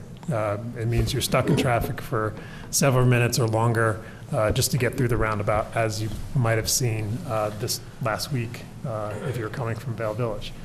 Um, So after an analysis was done, we do an analysis of what's existing based on existing traffic counts. Uh, And all of our frontage road intersections basically operate at a level of C, um, except the main Vail roundabout south, which currently, based on our, uh, our, our traffic counts that we had done, is uh, operating a level service E. Again, those traffic counts are sporadic, they're not permanent counters, so it's when we, when we did those counts, uh, but we- again, we do do them at busy times of year. Uh, And then the Vail Village parking entrance and Vail Valley Drive, those intersections uh, technically operate a level service F. So going into the future, when we add those additional 1,400 peak hour trips, we add that to a traffic model where people are starting and where they're going to. Um, And again, most of our intersections now are still at a level service C or D, which is acceptable. We're, we're generally shooting for C or D or better. Um, And the intersections listed are the ones, uh, East Line, East and West Lines Lions Circle, Village Center Drive, and Bell Station Center uh, begin to operate at level service E, so it just gets more congested. So, I have a question about this. What is level of service A? It's a weight of like zero. Zero. Okay. Zero What is to the level 10 of service. F? It is a weight of what? So in this, it, it's two, two different, it's, it depends on a, on uh, if you're at a stop sign or a signal and a roundabout. And for a roundabout, which is our biggest delay, you're in that 80 second or a minute and 20 seconds. Okay. Or greater. And so when we say we're at level F, what percentage of the time out of 365 days a year are we at level F? Because yes, I, there are days when we are very busy, and it is obviously not optimal. Right. But it seems like overwhelmingly, that's not the experience. Right, and that, that's exactly the case. And so that, that, when they plug in these numbers, those are from actual traffic counts that we took at a busy time. Let's say sometime last week, you know, it, it wasn't last week, it was a couple of years ago, but during the same time period. Um, So it is a time period of an entire year. And I think those, that's one of the reasons we would like to have permanent counters, so we could start saying, you know, everybody, it seems like it's been it's busier now than it was 15 years ago, but is that because it's busy more often? Or is it peaking higher? And those are the things we don't, we actually couldn't tell you from actual data. And I think, and that's where I think having that information, we would be able to provide thresholds and say, well, at what point do you do certain improvements to, to, to make the level of service uh, better? You, you can, you can, you can handle level service F, you know, for the holiday week potentially, but well, maybe, well, once that happens every other weekend, well, maybe there should be an improvement. Right. And that's things that can be further discussed. And I assume there's traffic counters that work year-round, right? I feel like the ones I see are typically like the little double strips, and I'm sure those don't work in the winter because of snow plows and all that, but Yeah, there's traffic counters. You can get a ca- camera. You can. We we we piloted some cameras from Bosch, which the cameras are still up, but they had some technology that they were working on to get us permanent traffic counters. Uh, you can do some in pavement traffic counters. The roundabouts themselves get difficult because typically we want to see where people are going, which leg did they come from, where are they headed, because that gives us more information on why is the why is it uh, more congested in one leg versus another. Um, But it might be something where we can simplify that and say, well, let's at least get a, a counter underneath the underpass or on the Vail Village leg and Lions Head legs, and that, it won't show 3,000, but it'll give us a gauge of, of how busy those roundabouts are and how often. So just to understand, uh, the roundabout automatically puts you in like to a C because of the slowdown and is that my No, understanding? a level service C at a roundabout, and I didn't put the, I didn't put the seconds up here because then that, it starts bigger questions, but it's, it's in the 35 to 50 seconds range. Yeah, I'm just wondering what the difference, I mean, love or hate or roundabouts, I- I'm just wondering about decel turning lanes as opposed to roundabouts, specifically the one that just sits west of here, It- it's, it's just using that as a model. Um, I'm wondering if the roundabout is the best solution or if a decel turning lane's better in some of these situations. Um, I, I think at major intersections, like at the interchanges, roundabouts, certainly. Right, were- absolutely, But but- at, yeah, at, uh, Secondary. at current s- stop intersections, East Lionshead Circle or, or further down the road, then, you know, maybe you look at some, something else. We, we do have, uh, turn lanes at certain intersections that help alleviate that, uh, some delays and more from a safety perspective from some rear end crashes. Um, But certainly, we look at every alternative when we're looking at intersections. Most, most communities would look at signals, but we, we tend not to look at signals. Yeah, not to get mired in a specific case, but the one that just sit just west of here, uh, I I don't know if that was for future development of Solaris or if it's pull traffic down road away from the health center because of sheer volume. We couldn't do a decel lane turning into uh, westbound decel lane turning into the health center. But, the, but that one's just a head scratcher there. What? How effective is it? And, and whi- which, where? he's which talking about the one right in front of the hospital in Evergreen, the Evergreen. Evergreen Lodge. Yeah, Yeah. Yeah.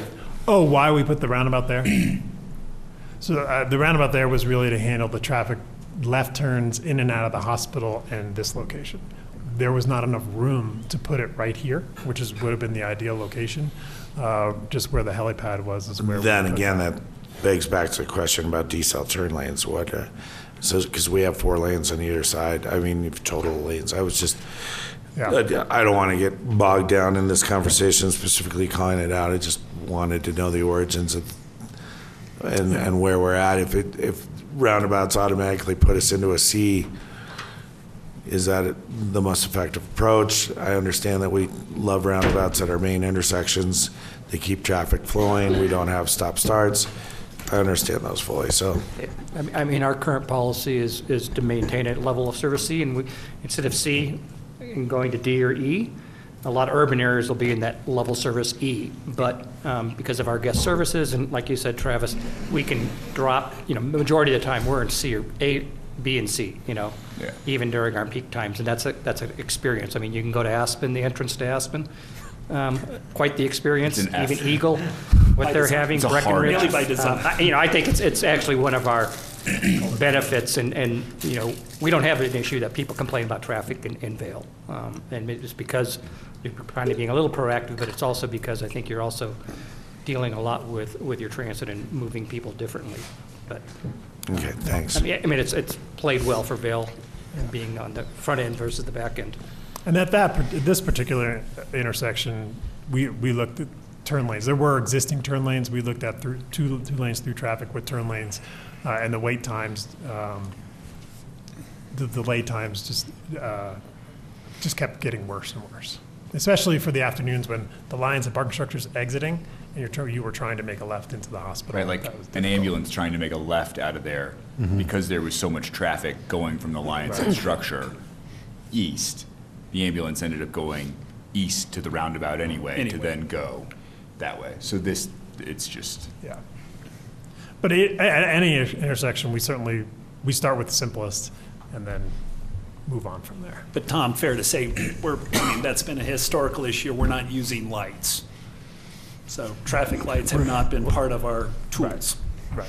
We're not recommending signals, uh, Different. uh, other than the, the crosswalks that we've al- already installed.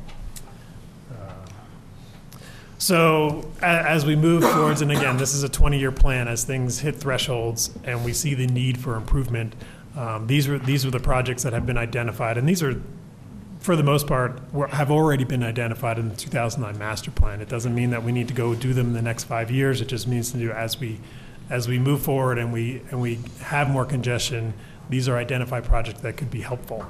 Um, And if you look at the picture in the upper right-hand corner, uh, one of the major improvements that would help both the West Vail and Main Vail roundabouts would be getting two lanes in the northbound direction underneath the underpasses. Uh, This would help that volume of flow get to where they want to go and ease the congestion on the, on the opposite side of the, of the underpass.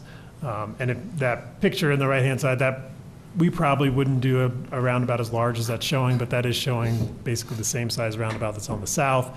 Um, But it allows two lanes of traffic, particularly in the afternoon, which is our, our heaviest volumes, uh, to travel north, wrap all the way around, and then exit or, or get onto the uh, westbound I-70 on-ramp, which is our busiest movement. Uh, and that's when we do traffic counts. We understand, we want to understand what are the actual movements that are occurring. Uh, we actually had wound up by default doing a trial of this uh, in the summer of 2007, 16, 17, when we built the Sandstone Underpass. I don't know if you recall how bad the traffic got on, on the South Frontage Road when we closed uh, a section of the South Road to build the underpass. Uh, there were significant waits. We're, we're talking 30 minutes plus waits. Uh, and we did a trial underneath the main Vail underpass, and we put up those candlesticks and allowed two lanes of traffic to go through and around and up onto the interstate. And we saw 22% improvement in, in capacity just by doing that. And that's with very narrow lanes going through there, so people were going slower. Um, so I, I think if we were able to to do that in the future uh, with typical 11 foot lanes, um, I think we would see probably more, you know, a 30 to 35% improvement and uh, really help the congestion that comes out of Vail Village parking structure. Uh, so, and that's, that's been in there since 2009, and, and it's certainly a recommendation that could be implemented uh, in the future to ease traffic uh, when we get to the threshold. Um, as I mentioned, left turn lanes have always been in there as we hit thresholds where uh, left turns become difficult along any uh, intersection along the frontage roads. Uh, those could be implemented. Um, there are additional roundabouts that could be implemented uh, and potentially are planned. Uh, the West Vail Master Plan uh, suggests there should be a roundabout, uh, one major access into the commercial area, which would be beneficial to that area. Ever Vail contemplates a roundabout uh, on its east end to basically combine kind of West Lionshead Circle and West Forest Road and to accommodate some of their parking structure traffic uh, potential.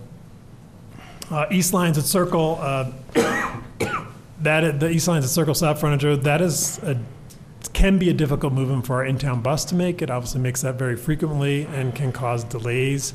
Uh, so that uh, becomes more difficult, and especially when Ever Vail, or if Ever Vail gets built, uh, that'll there'll be a significant amount more traffic passing through that area. Uh, so one potential is to put a roundabout there. It's very tight, um, but it is something that should be looked at uh, as we uh, as additional developments come through, like like an Ever Vail. Uh, the Vail Transportation Center on Vail Valley Drive. Uh, this is obviously our most congested area currently uh, out on that leg of frontage road. Uh, and one of the options has been contemplated has been to put a roundabout at Vail Valley Drive and South Frontage Road. One, it cleans up kind of the irregularity of that intersection. Uh, two, provides the ability for even people who are coming out of the parking structure, you could make a right to go left. Uh, and Vail Valley, and traffic coming up Vail Valley Drive uh, would just go through that roundabout, and through traffic on the South Frontage Road would be, also be able to do that. Um, One option in the 2009 master plan was if it does not fit in this location in the bottom right, and uh, graphic shows a single lane roundabout in that location and it's still really tight. If it's determined that that does, that it needs to be a two lane or, or it just doesn't fit, uh, one option in 2009 was, well, you could push that further west to uh, the west side of Ford Park where there would be more room to provide that. Um, Again, this would force people with out-of-the-way travel, uh, similar to what we have it here at Vail Health roundabout. Um, But it is an option going into the future uh, if, if we, if we need to uh, make some improvements. Uh, One other option that uh, hasn't been discussed much, um, just internally, uh, is in- uh, improving the access at the entrance to the Ford, Ford Park lot.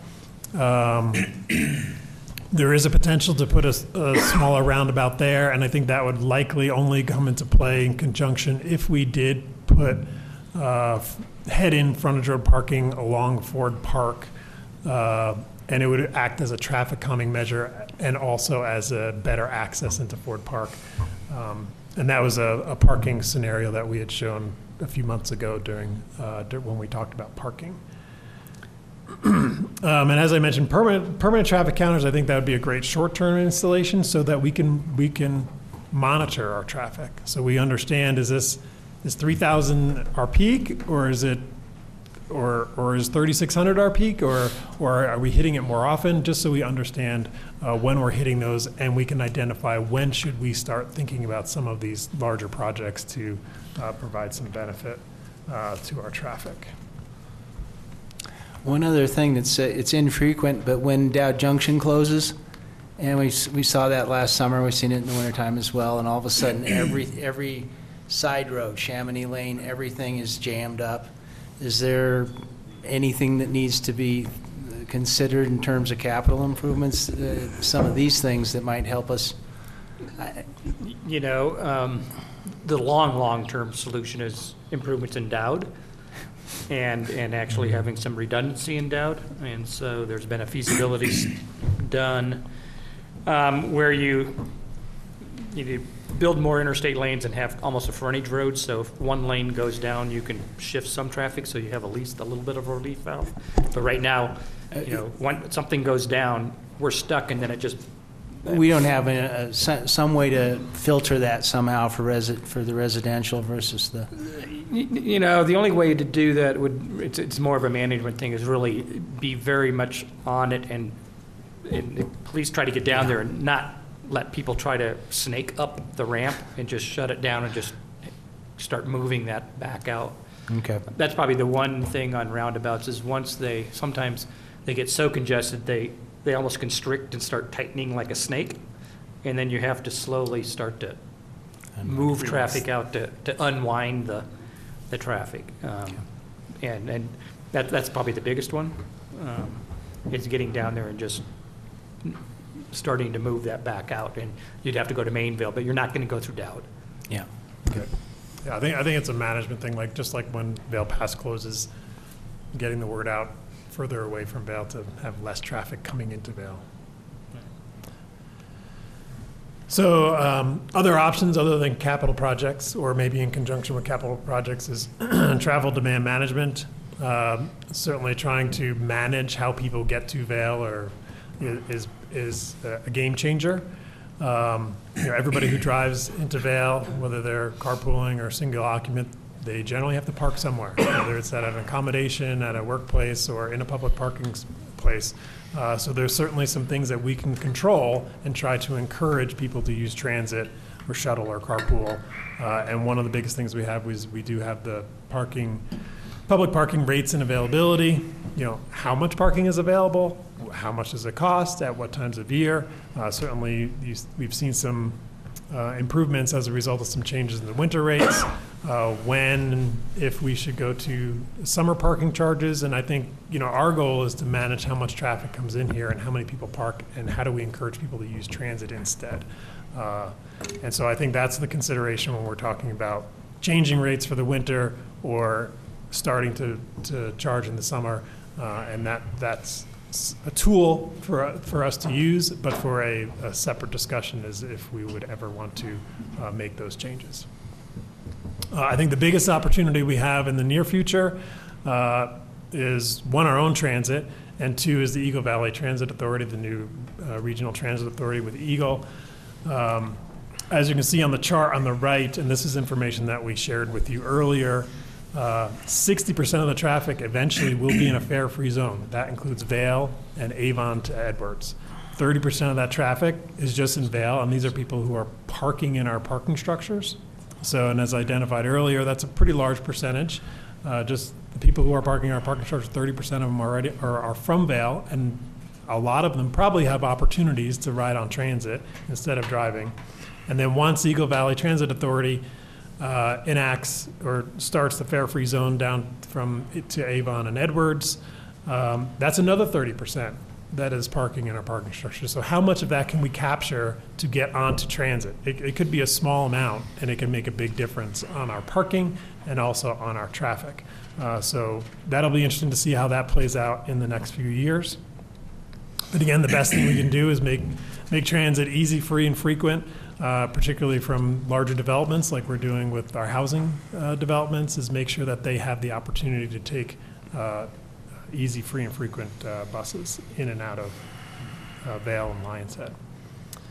Uh, Regional transit, um, if you look at Denver and Summit County, you know, they have the ability to utilize uh, Bustang, snow staying, Pegasus. Um, That's about 25% of the people who are parking in the parking structures. So supporting that and making sure that we support CDOT when they, uh, as they are increasing uh, the the amount, number of routes and buses that come up into the mountains. I think that's going to be important in the future and encourage that. And ultimately, certainly the big pie in the sky uh, project would be getting some sort of rail or AGS uh, up to, high-speed rail up to, to Vail, uh, certainly would help mitigate how, uh, how many people would become driving in their own vehicles to Vail and parking. Uh, Other, other options that have been discussed in the past is, you know, at some point, again, having, uh, once we hit those thresholds for a number of vehicles that are traveling in- into Vail, ca- can we encourage better people to get on and off at East Vail? So they're not coming into, they're coming from the Front Range. Can they not come to Main Vail exit and are dealing with that congestion? They can get off and on at East Vail, especially if they're just parking the Vail Village parking structure, and they potentially could avoid that. So getting that word out, managing it appropriately, uh, because East Vail interchange has more leftover capacity than Main Vail interchange. Um, Smart technology, uh, parking apps, we've talked about parking apps. How do we coordinate our our public parking availability with private parking availability to make sure that people, one, know where they're going and know where there's available parking, and uh, so they're not just driving around looking for parking. Um, Using technology like, like we have uh, RideVail, which tells you when and where a bus is coming, how frequent it's coming, how best to get to and in, around uh, traveling in Vail. Uh, Continue supporting and utilizing CoTrip, uh, the statewide website that allows us, people to understand what the congestion is like along I-70. I think that has been a, a- a great improvement uh, over the last several years. Uh, It just provides that driver expectancy so they can plan their trip appropriately.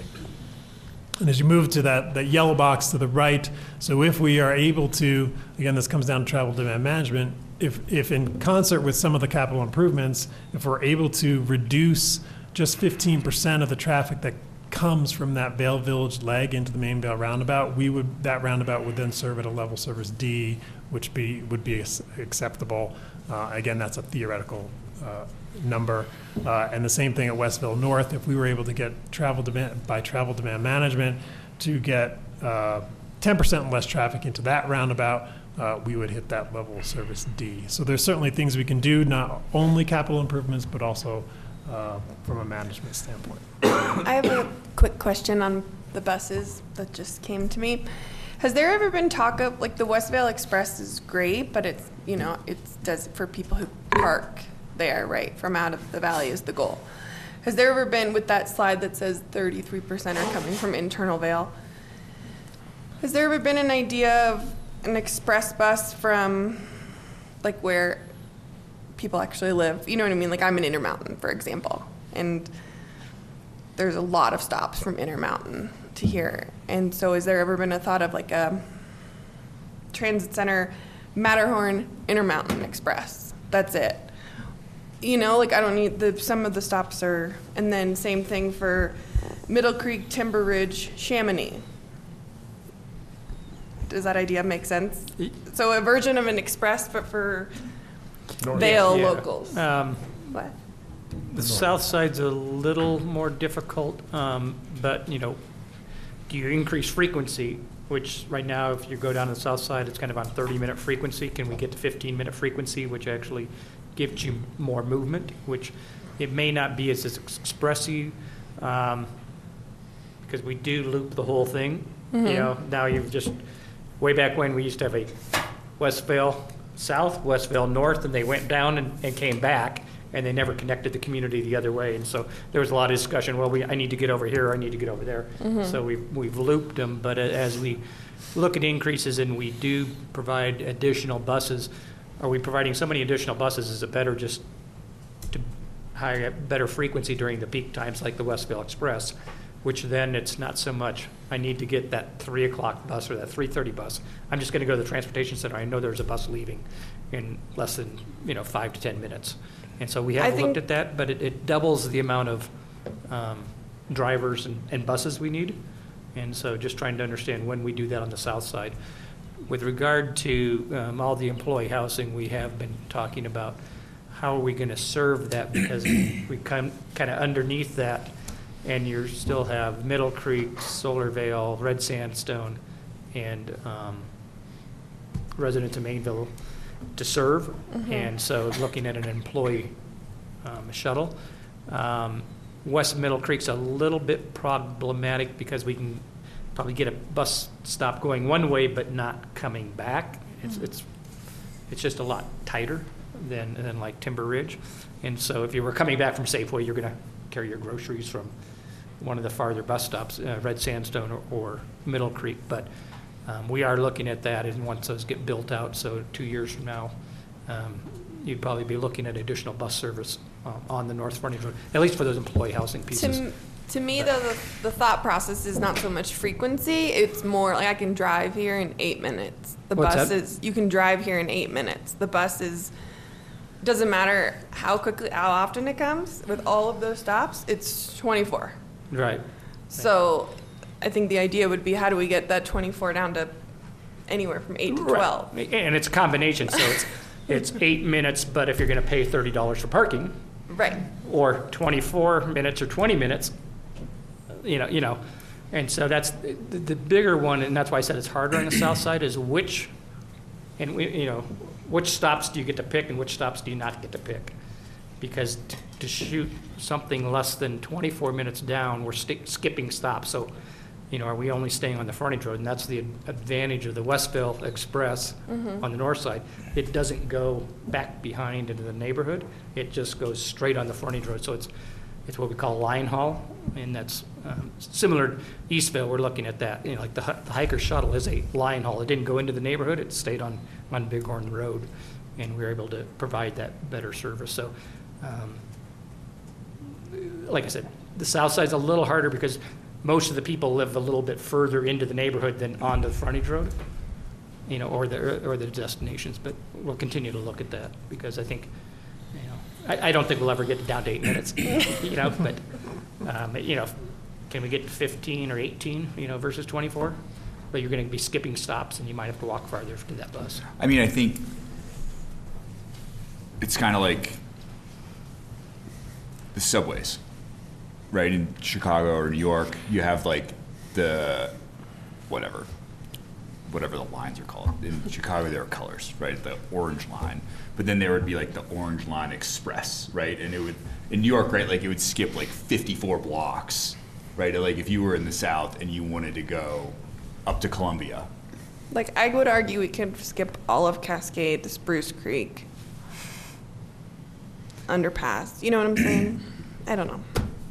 It's just a thought. Never No, no, I mean. To get to Intermountain fast.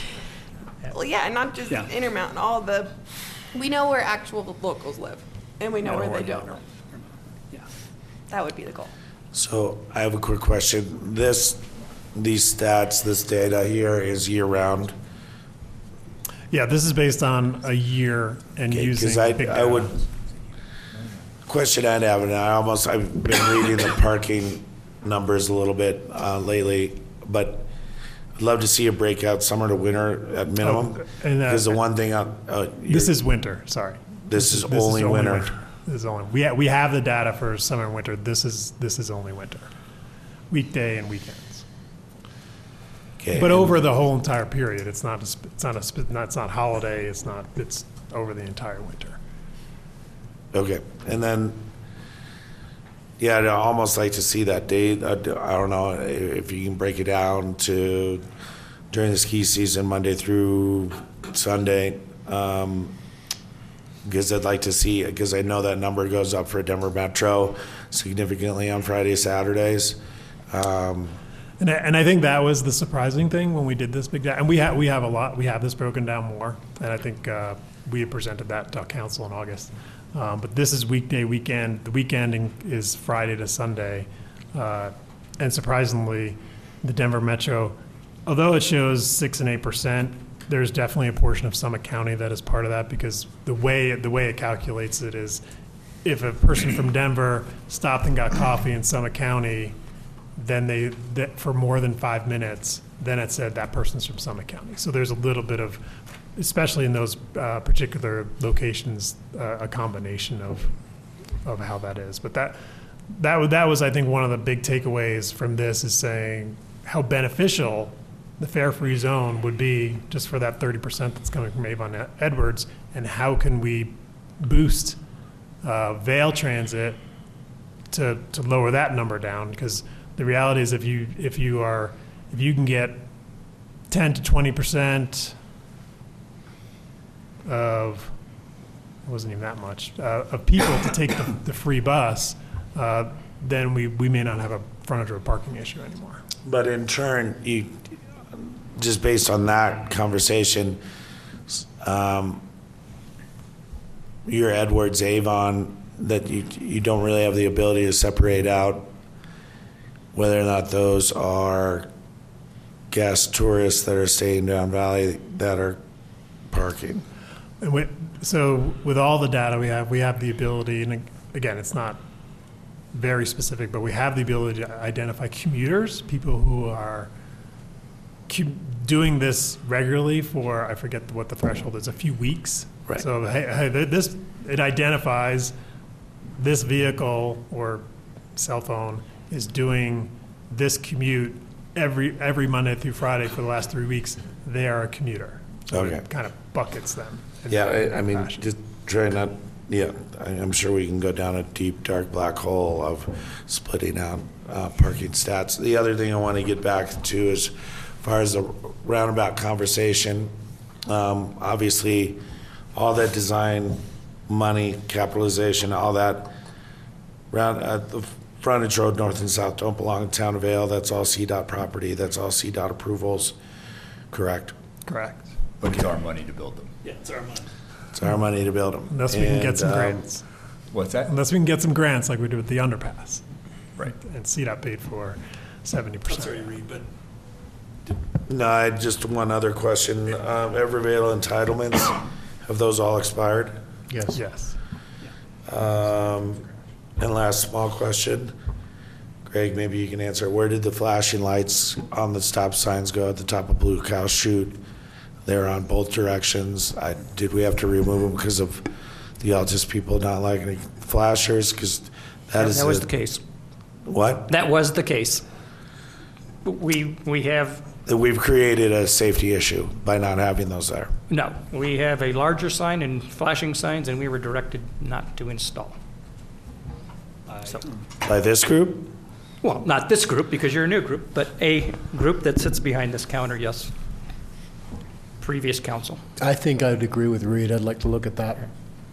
So, so if you actually go by the one by going east, you can look, there's a battery pack on the back of that sign. It was hairy getting through there the last two weeks, I'll tell you that. What's that? It, it was a little dicey getting through there the last two weeks. No, I Chief mean- probably feels the same way I do coming up Blue Cow Chute.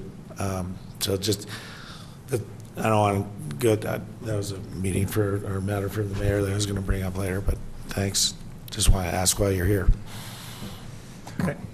Um, Have you guys looked at doing a, is there a signage in the parking structure in the village center saying, go, village parking structure saying, go right to go to Denver? So what's that? At Is the- there a sign in the structure or outside the structure saying, turn right to get to I-70 East? Um, there, there used to be, and it used to be across the way. It's not there Um, anymore. There was one that said I-70 East. Um, Oughtn't we maybe anymore. encourage And then that? I mean, If know, if we're looking back at like, we used to have the four-way, I mean, we would almost force Yeah. that direction, and they would go and start turning around in all the different driveways and come back at us, and going through the intersection that you just talked about. Um, But there is a sign that does say that. okay. Um, There used to be, I'll have to double check. Yeah, I mean, it just, it seems like if we're trying to alleviate the problem at the Ma- Main Vail roundabout, then sending them that way to Denver, and we've got excess capacity there, we should probably send them that way. Um, So as we were talking about transit and increasing transit, obviously with uh, an increase in transit from the Eagle Valley Transit Authority, potential increase in transit in- to Vail, um, there's, there's been discussion for many years that Vail Transportation Center already is overwhelmed at, at busy times uh, with buses. And so we have got, we have gotten a grant uh, to do some planning and design for the Vail Transportation Center and an expansion, expansion. Uh, So this master plan just kind of highlighted, based on potential transit routes in Vail, uh, Eagle Valley Transit Authority, what Bustang, Pegasus uh, expansion is looking like, and looking into the future. Uh, They estimated about how many bus bays would be ideal to have at the Vail Transportation Center in order to efficiently uh, manage that traffic. Um, And you can see here, uh, 18 to 20 bus bays uh, to accommodate that, that additional tra- traffic uh, in total, with also being able to accommodate 15 to 20 uh, taxi, shuttle, and Uber-type vehicles. Uh, And just kind of at a really high level to understand what, would that even fit on this property? Not to say that we're proposing one of these designs, that'll be a whole nother process, but we want to understand what does that potentially look like on this site, uh, assuming this site uh, stays as the Vail Transportation Center. Uh, And concept A fits that program uh, and provides the ability for each uh, bus bay to operate as its own route to come and go as it pleases. Uh, And concept B, obviously less impact, um, operates more similar to how we operate today, where you do stack up buses and bus routes at times.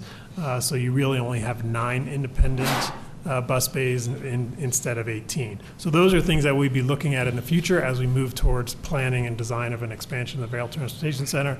But we thought it would be good to just get it out there now and say, this is what a potential impact could be if we uh, expanded the transportation uh, center to meet these these needs. So if you look on concept A, the green little rectangles are buses, uh, the orange are the taxi Uber shuttles. Uh, concept A would be removing the existing transportation center in the museum and moving that uh, to the south of the existing bus bays on new structure. Um, That could provide some opportunity below it if you were building structure there.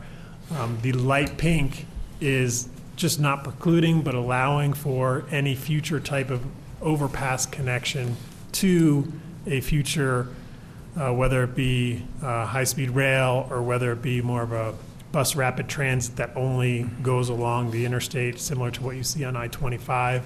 Um, Just that, just not necessarily would build it, but just doesn't preclude it. Um, And in concept B, was trying to keep uh, the Vail Transportation, Transportation Center building as it is and the museum as it is, and double, doubles up on those bus bays uh, by pushing to the south. Again, also adding some structure to the south that have, provide some opportunities uh, potentially below grade.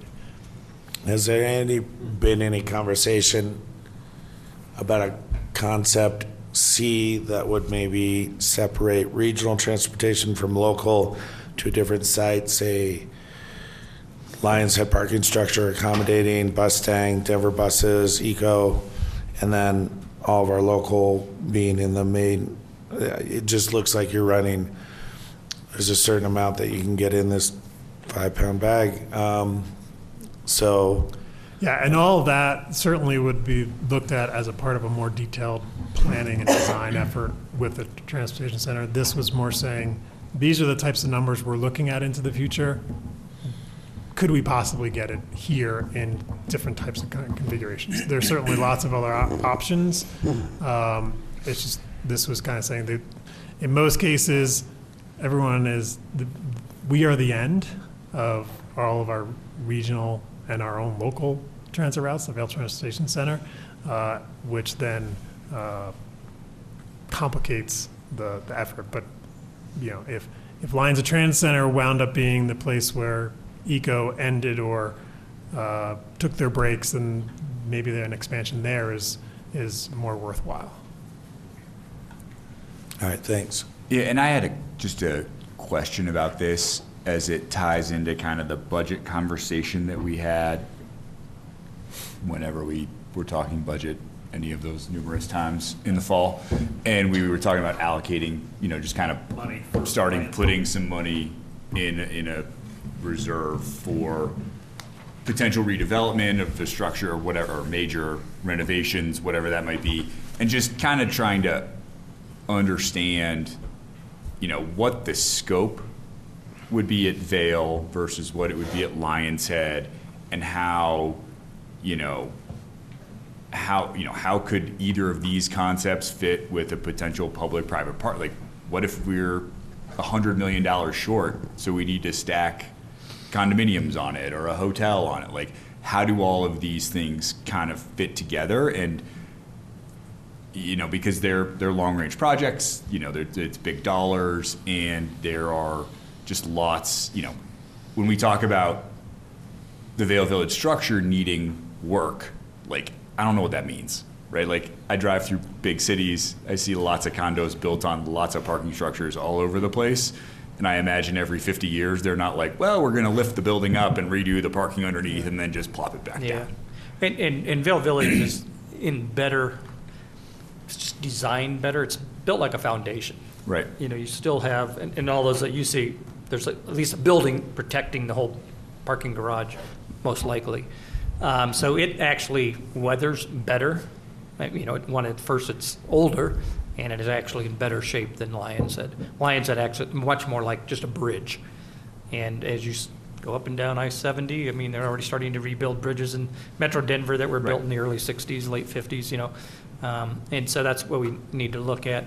Um, Also, Vail Village was renovated in 1990, so some of the structural issues and, and some of the, that whole transit deck was re, re-topped. They, said, you know, you chop off what they call the topping slab, redo the reinforcing, and then pour that, that deck back in. So um, we will um, not only from a transportation standpoint, a functionality standpoint, what are all the options? But I think at the same time, you wanting to find out what's the remaining useful life and what improvements are we looking at down the road? Yeah, and and what's the opportunity and how do, you know, the transportation, how does the transportation component blend with the locals experience and the guest experience and an opportunity for, you know, restaurants or retail or housing or condos or Right. wh- whatever it might be. So that, I mean, it's just a big chunk of land at, you know, it's the, it's essentially the first pedestrian experience you have Yeah. when you're in town. And, and there was one proposal, um, to kind of redevelop the front side and, and rearrange some things. Um, that took a lot of opposition from the neighbors across the street, but, you know, times change. I mean, you know, especially if you're trying to fund something. Um, you know, Or, I mean, is there a way to get more parking? You know, just, I think, back to kind of the, the traffic counting, just understanding just as much data as we can get around both structures and, And, and that's the same thing. We've got a meeting here with, um, I guess EVTA, I was gonna say ECO, but it's kind of gonna be both, but just, you know, where are your numbers? So, you know, where are your people getting off? Are they getting off Alliances? How many get off Alliances? How many get off of Vail Village? Um, understanding that, because even if they, if we, they went to another stop, if we then have to pick them all up and bring them out to this, to where they really want to be ultimately, that puts more burden on our system. And so the, the thing about transit is trying to make it as seamless as possible. And, and like you said, you know, can you reduce the amount of time it takes to go from point A to point B? And if you have to make transfers or do a bunch of extra little stops, people just don't want to take transit, so. um, But, I- but I think it's concepts like this that'll, that are, you know, there's a list of considerations, and we've talked about some of them today, but this is one of those things we were saying, you know, as we go into that planning and design phase next year at some point, here's, here's a big list of things that we need to consider, and just one of those is the life, is the parking structure itself. Should we be building on it or uh, adjacent to it? Um, Other things are, you know, is there another home? Should this be kind of split, as you had mentioned? I mean, the stops could be still served, but, so there's a host of things that need to be considered, but at least at a very high level, this is kind of the size we're talking about, whether it's all here or not. I don't think it's, that's probably as, uh, from a mass plan level, not critical, but it's just to give that first look at, uh, you know, the number of buses that could be coming into Vail and should be. I mean, I think our goal is to encourage transit, and so we want to make sure that we accommodate it so that people will use it. Uh, Last subject, I'll go through this hopefully a little faster. Emerging technology, and I think a lot of this is probably uh, some things that you've seen, um, but things that are coming down over the next decades and maybe will be more prevalent in 20 years or so. Uh, I'm sure you've heard of autonomous vehicles. There's been certainly a lot of prototype pilot programs uh, throughout the nation um, about how, how does that work? How does that feel? And it's one of those, one of those types of uh, technologies that we should be monitoring, recognizing that it's very slowly coming. Uh, When it actually will be here full and uh, we don't know. But, but some of the things that have been identified is that it certainly potentially will decrease parking needs, which is great for the town of. But uh, conversely, it increases congestion, uh, vehicle miles, vehicles miles traveled, because now you have cars running around with nobody in them, picking and dropping people off. Uh, And it, it it actually, uh, the studies suggest that it would probably decrease the desire to use transit because now ins- instead of getting on a bus that only comes every 30 minutes, I could just call a, an autonomous vehicle and they'll take me to Vail in eight minutes instead of 15 or 24 minutes. Um, So that they're seeing that we have to be prepared to set our own policies and on how that should move forward for Vail and what, how do we make transit a priority potentially over autonomous vehicles in the future so that uh, transit is the go-to uh, transportation instead of autonomous vehicles. But, you know, that's for a discussion at a later day, but this is just kind of hitting the iceberg, uh, tip of the iceberg uh, with regards to autonomous vehicles. Uh, Alternate fuels vehicles, obviously, we're well on our way with electric, uh, but certainly we need to be thinking about what's next, hydrogen being probably the most prevalent at this point, you know, just monitoring that and how it moves forward, uh, because potentially it's unlikely we'll have all electric vehicles, but at someday it might be a combination of, of different types of fuels, and what's the next type of fuel that comes forward, and we just need to be aware of that uh, as we move into the future uh, intelligent transportation systems and connected vehicles. Connected vehicles is a big thing. A lot of the new technology and newer, newer vehicles have everything to do with connected vehicles and the, the cameras that are within them.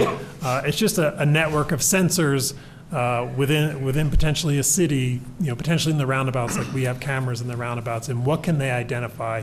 Uh, potentially potential collisions. When is a pedestrian crossing? It can it, potentially a camera on a light pole could tell a car that's coming into the roundabout that there's a pedestrian crossing uh, at this location. So the car knows well before the, the person knows uh, that it's coming. And these are the types of things that are that are occurring with smart cities. There's a YouTube link. I won't go into that right now, but if you watch the last 30 seconds, that's the, the overview. I was going to click that, but I think you guys can click that on your own. Um, that gives you kind of an uh, identification of what those types of things are. Um, things that might be of interest, uh, you know, traffic and pedestrian counts, obviously, you know, noise, it can, it potentially could monitor noise. Now we do noise studies in specific locations every few years, uh, but it is something that could be monitored if we wanted to look at uh, kind of what the noise was and how frequent it is. Uh, Other technology trends, smart public transportation, MOS, which is mobility as a service. Uh, This is where you really are able to have a user say, I want to go from A to B, and not only will it connect you on uh, Town of Vail tra- Transit, but it'll also say, well, you might want to grab this vendor's uh, e-bike, ride to this bus stop, get on Town of Vail Transit, then go on to ECO. It'll, it'll cross vendors, and I think that's the critical thing. So you know how, how it's easiest to get from point A to B, and you can do it all from all from your phone. Um, and last, drone delivery services. However, that may uh, come in the future. Certainly, there'll be state and federal regulations regarding that. But again, town, the town needs to think about how how does that regulation need to filter in through Vail? How does Vail want to handle that if and when it comes in the future? Um, something just to just to just to be more aware of uh, versus we really need to come up with any policy now. Uh, the last slide kind of talked about this, kind of what's coming sooner than later. Um, but in most cases, we just need to start monitoring and, and studying what's coming coming into the future and, and looking at other pilot programs that are ongoing now and seeing how well, well they work. And so that's all I have for today. Of any other additional questions, but uh, we will be back in front of you um, with a larger plan, um, rolling all this together, and some of the feedback that we've received. We'll be bringing that out to the public, uh, hopefully in an easier manner than some of these presentations. Uh, the, the goal is to have an online storyboard of all this information, uh, so that we re- reach out to the public, and then we would go through the PEC and council process uh, over the next several months. Anyone else have any questions for Mr. Kassmel or Mr. Hall? Thank you, guys. All right, Thanks. thank you. Thank you. Alrighty, up next, we've got our DRB and PEC updates. Yes, And thank just you. DRB. Just DRB PEC fell on the 25th, so that meeting was canceled.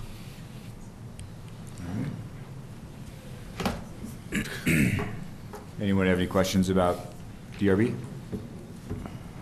Tract D was tabled. I see. Tract D was tabled. Yes, at the applicant's request, they wanted to make some minor alterations before going back to the board. Okay, thank you. Anything else? Thank you very much. Thanks. And then revenue updates, any comments or questions on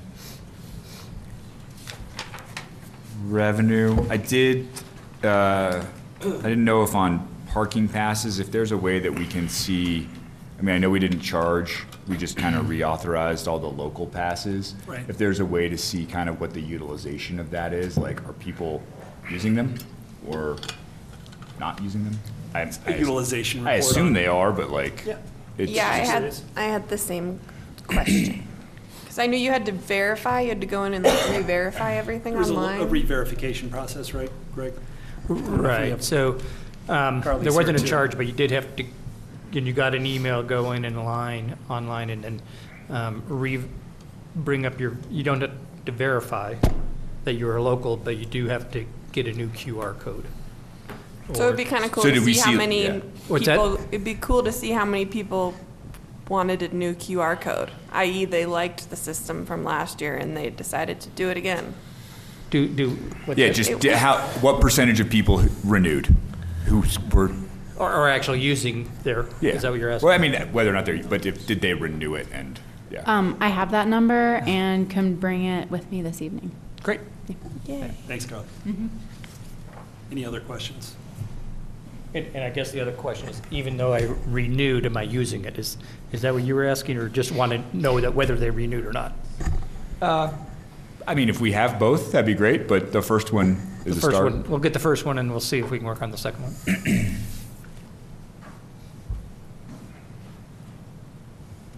Then did anybody else have any, anything on revenue?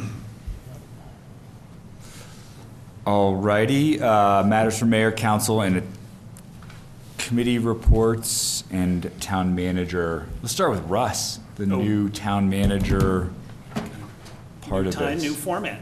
Um, Had a a number of different updates for council. Um, Again, just want to acknowledge and thank council. You've provided us uh, with adequate budget to be relatively nimble when we do see some significant labor pressure, which we did in the CDL world um, before the end of the year. And we just recently had three different fire districts respond pretty aggressively, uh, both in Eagle County and uh, Summit, with uh, changes in wages for firefighters.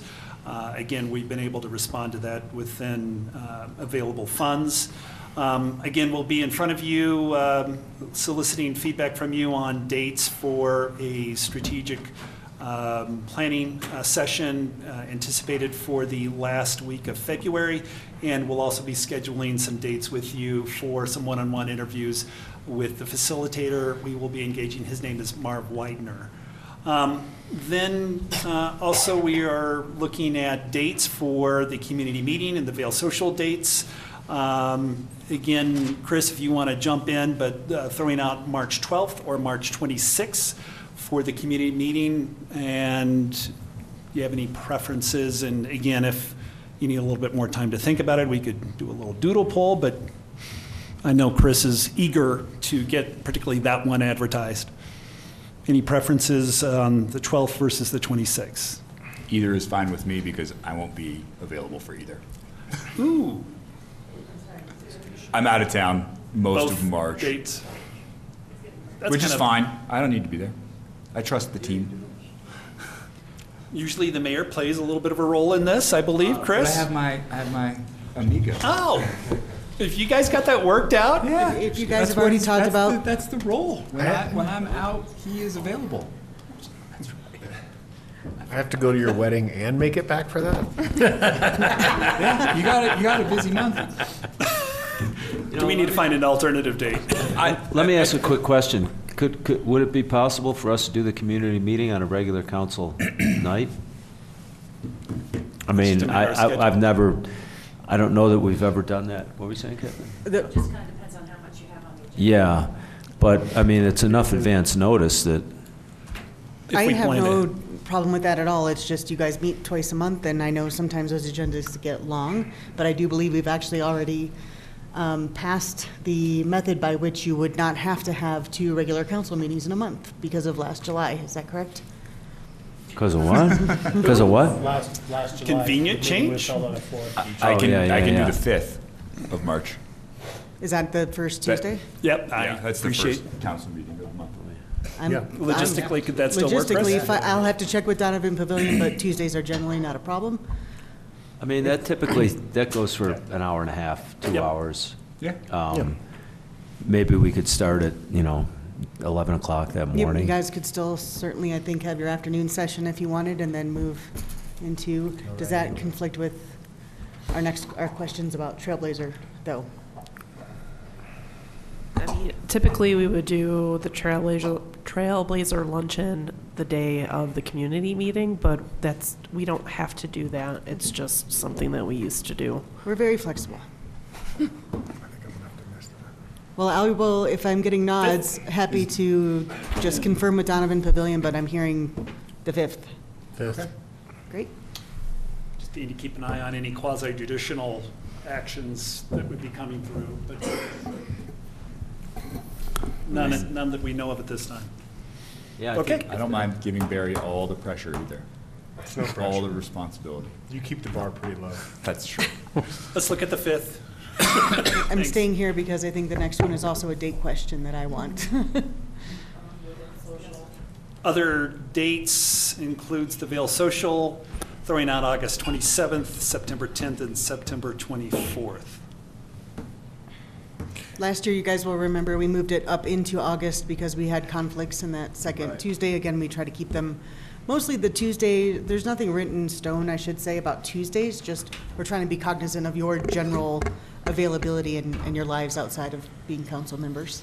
Um, Last year, we got very 100% mixed feedback about it was too hot, it was, you know, we, it was a little weather. bit. Yeah, they, Yeah. it felt still in the, in the height of the season a little bit for some people. Other Right. people totally loved it. They were warmer. They liked the vibrancy still happening. So, I mean, we don't have a strong preference in that way. I will say the event review committee, which is our internal kind of review committee, does like that, that other, that later date better, that mid-September date, just because it's a little bit easier for our own folks logistically. The last date in September we just threw out there, it was an original date possibly before I got here, um, but I think it probably might be a little bit dark and cold. by then. So I got another suggestion. How about if we, can we do this on a Wednesday instead of a Tuesday? Because I was going to say, we have a council meeting on Tuesday, the 17th. Everybody's hopefully here. I would assume they're all going to probably be here on the 18th following that. And we, that way we don't tie up uh, another, uh, people at whatever, I mean, I know myself, I've always schedule going somewhere on a non-council week. Gotcha.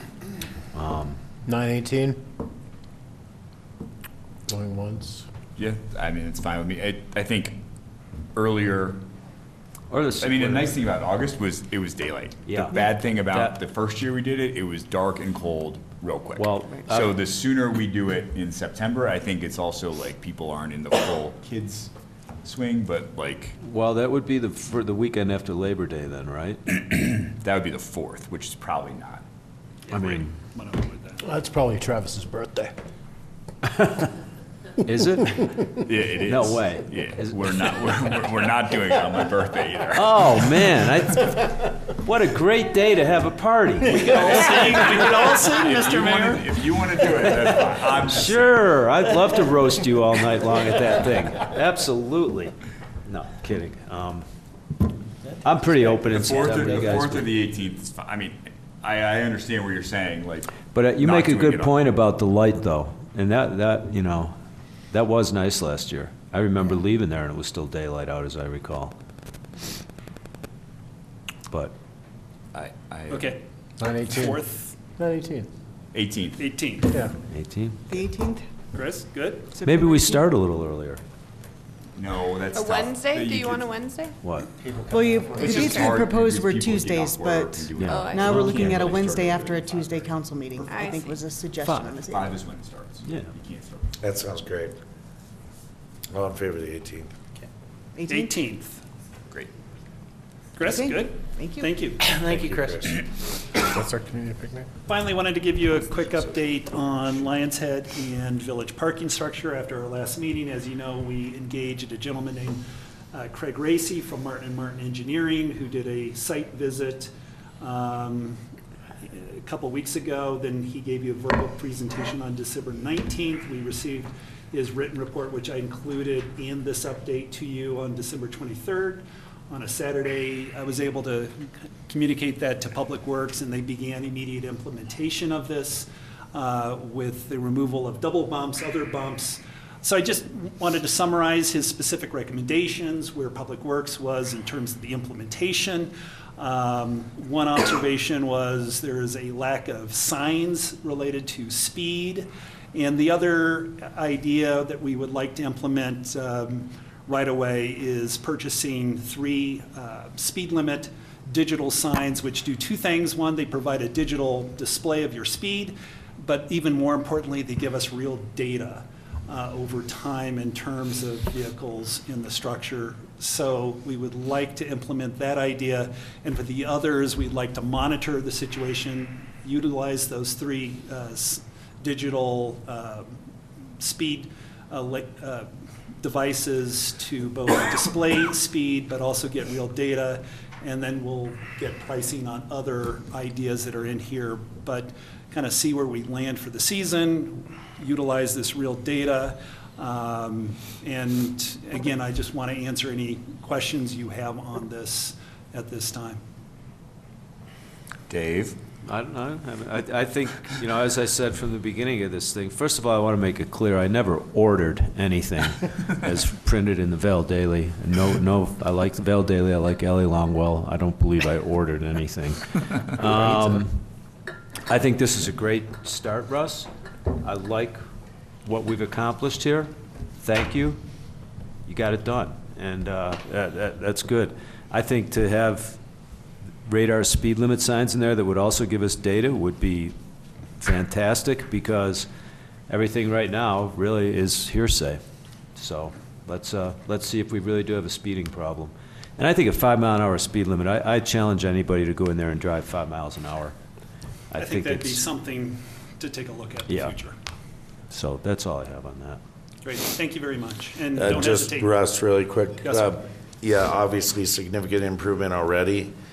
Um, I'd like to count how many we pulled out. Uh, But the other thing I would say is if we, I know I saw the recommendations, kind of secondhand recommendations that went further, the, talking about even reducing our speed bumps more. Yes. Um, The one thing that we did notice, um, and having utilized that structure a bit over the last two weeks, is the speed lump, bump locations at the actual pedestrian co- cross or before those be more appropriate um, to slow people down as they're coming to a pedestrian crossing area. Um, that might be more strategic than some of the placement currently.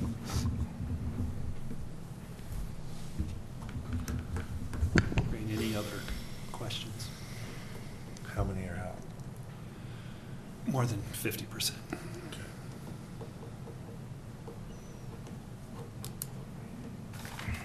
Anyone else have any questions That's for all I have. Russ? Thank you. Sam, let's just start with you and go down the line. Oh my gosh. Hi, everyone. Um, Happy New Year. My only thought for this week is I've been thinking about the Inntopia report from last meeting where we're down 20% in April because of the way Easter fell. Um, and I'm just curious if we have any interest to try to do something about that.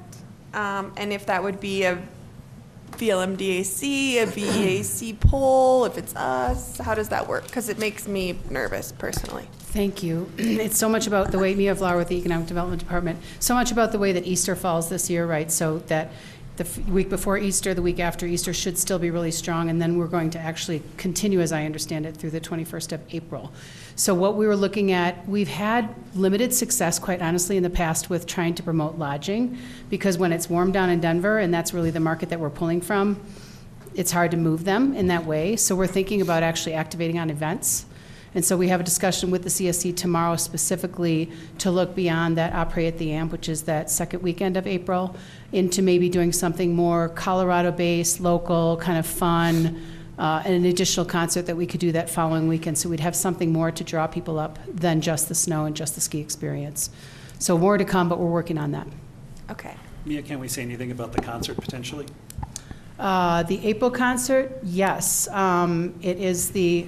It's in the who's gonna help me Daily. with that? Yeah, it's in the Vail Daily. It's all, it's all public now. Yeah, and it's the 6th and 7th. And so, again, that's the weekend we feel really good about. Everything following that, we've got two, two more weekends to go, so we're really looking at what can we do, move, move the needle on those dates. Just So- to be super clear, that's more than like stumble upon busker type things. we're This is thinking, like, right? somewhere, I would say it's almost like a hybrid between probably what they're doing at Operate the Amp and then what we do kind of in the villages. Something where we're, it's a Colorado draw is what we're thinking, like a Colorado-style band, Colorado-style activation, so that we can draw those folks from the Front Range up to ski as well. Okay, great. Thank you. So then you'll come back, we'll hear more about this. You bet. We're going to brainstorm a little bit tomorrow, and we've got some additional leads. Awesome. Thanks. Thanks. Me? Yeah. All right. Uh, Russ, I do want to, uh, Public Works needs a nod. One, for keeping the village as clean as they do and the amount of effort they put out every morning um, to make it spotless for someone that goes in really early for work. Quite a bit. I appreciate it, mate. I appreciate the amount of effort that's put in overnight in the morning, so please give them a nod. Code enforcement, we had a conversation last week. They got on it. I will tell you, Hanson Ranch Road is something that needs constant monitoring throughout our weekends moving forward. I think the code guys probably said that. Um, Checkpoint Charlie isn't nearly as important, I think, during some of these high traffic weeks that we're having. I do know on patrol, Troy's is a pickup location for us with the Ambi. It's something we can't get around. We bring people to the bottom of the hill, and that's our only quickest egress. Right. And they had difficulty getting through last week because, Oh, they did. Yeah, on a couple different So occasions. Which day, so just to acknowledge, Thursday, I did get a call from Beth Howard. We did have a 19-9 day on Thursday, so we had some It high was earlier volume, in the high week, traffic. And, you know, obviously morning drop off, but people utilize that from about three o'clock on as a pickup pull over, and I think your code enforcement and VPD was there, um, backing them up, but yeah, people tend to use that as a close-in pickup, so I want to continue to monitor there. Chief, the only thing I mentioned about Blue Cow Chute is I watch your emergency vehicles twice activate lights going up the hill, getting through the intersection and turning them off. So to Jonathan, my point, I really am less worried about the people at Altus and more concerned about that intersection being a little difficult and reviewing maybe motion activated flashers on those stop signs again because it is a place where there's significant near misses to the point where I think some of the emergency vehicles, even talking to the guys I work with on ECAD, coming up that hill, they'll turn the lights on to make sure they don't get T-boned going through that intersection. Um, because we have a lot of people in town that tend to be looking around at our beautiful mountain and not, not at that stop sign. So I just, we had it there for years. It was effective. Same thing for the crosswalks. I want to make sure the lights are working for the people that are actually walking in and utilizing it. So those are my issues, Mayor. I have two. Um, Saw the email, I don't know if you're paying attention, but uh, there's another house that's going to be coming into the housing lottery, a Pitkin unit. Um, So if you're interested in owning a home in Vail, be sure and apply for that. And second, just kind of a, a neat fact, today is Judge Buck's 45th year uh, anniversary as our judge. So congratulations to Judge Buck. That's all I got for you. Um, all right. This is probably late. Uh, I went to the ice show. I forget what the official name of it is. But just coming out of the um, southeast entrance of the ice arena, kind of where you, ha- or not the ice arena, the southeast entrance of the parking structure, it was pretty icy in that area. So just making sure we keep an eye on that. You know, just kind of, we've been warm, cold, um, and it's a high traffic corner. Um, Rotary. There's the Vail Rotary branch, and I think our, our group has traditionally been um, soft in our attendance, but they always make the offer for us to go. It's Wednesdays at 7:30 at Manor Vail. It's a great a great thing um, to just kind of say hi to a group of folks and have a great breakfast as well. So I would encourage uh, council members to kind of pencil that into your schedule if you can make it. uh, Every Wednesday? Every, every Wednesday. Wow. Seven Seven, yeah, 7:30 at Manor Vail. Manorville. So swing by, say hi. Uh, It's a good group of folks. Um, Obviously, the town's been busy, you know, Reed said it, thanks to Public Works, thanks to the um, parking attendants, uh, you know, going in and out of the booths. They're always super friendly, um, and I know that that's not always the easiest job, but, um, you know, I appreciate uh, everyone at the town um, always having a smile and keeping this place spotless. And, and the same goes to, you know, everyone in the hotels, restaurants, bars, retail, ski rentals. I know that everybody's been slammed, um, so thanks to everyone there. Um, slow down in the roundabouts, just like slowing down on certain spots when you're skiing on Vail Mountain. There's just where there's a lot of people, slow down, smile. It's okay. We'll, we'll all get there. Um, and then Kevin, I'm going to channel my Kevin Foley. The two bus stops at City Market, that the lights, and Kevin's brought it up in the past, but I was driving through the other night and it's just dark. And there were people crossing from the south side to the north side, and I had happened to like bump my lights on my car and they'd turned on, and I like nearly hit five people, you know, and but there were other cars around, you know, like it's just is there anything we can do with flashers or just something to just make people aware that even if there aren't people crossing that it's just a spot to slow your roll. Yeah, so we, we did um, submit a design to CDOT.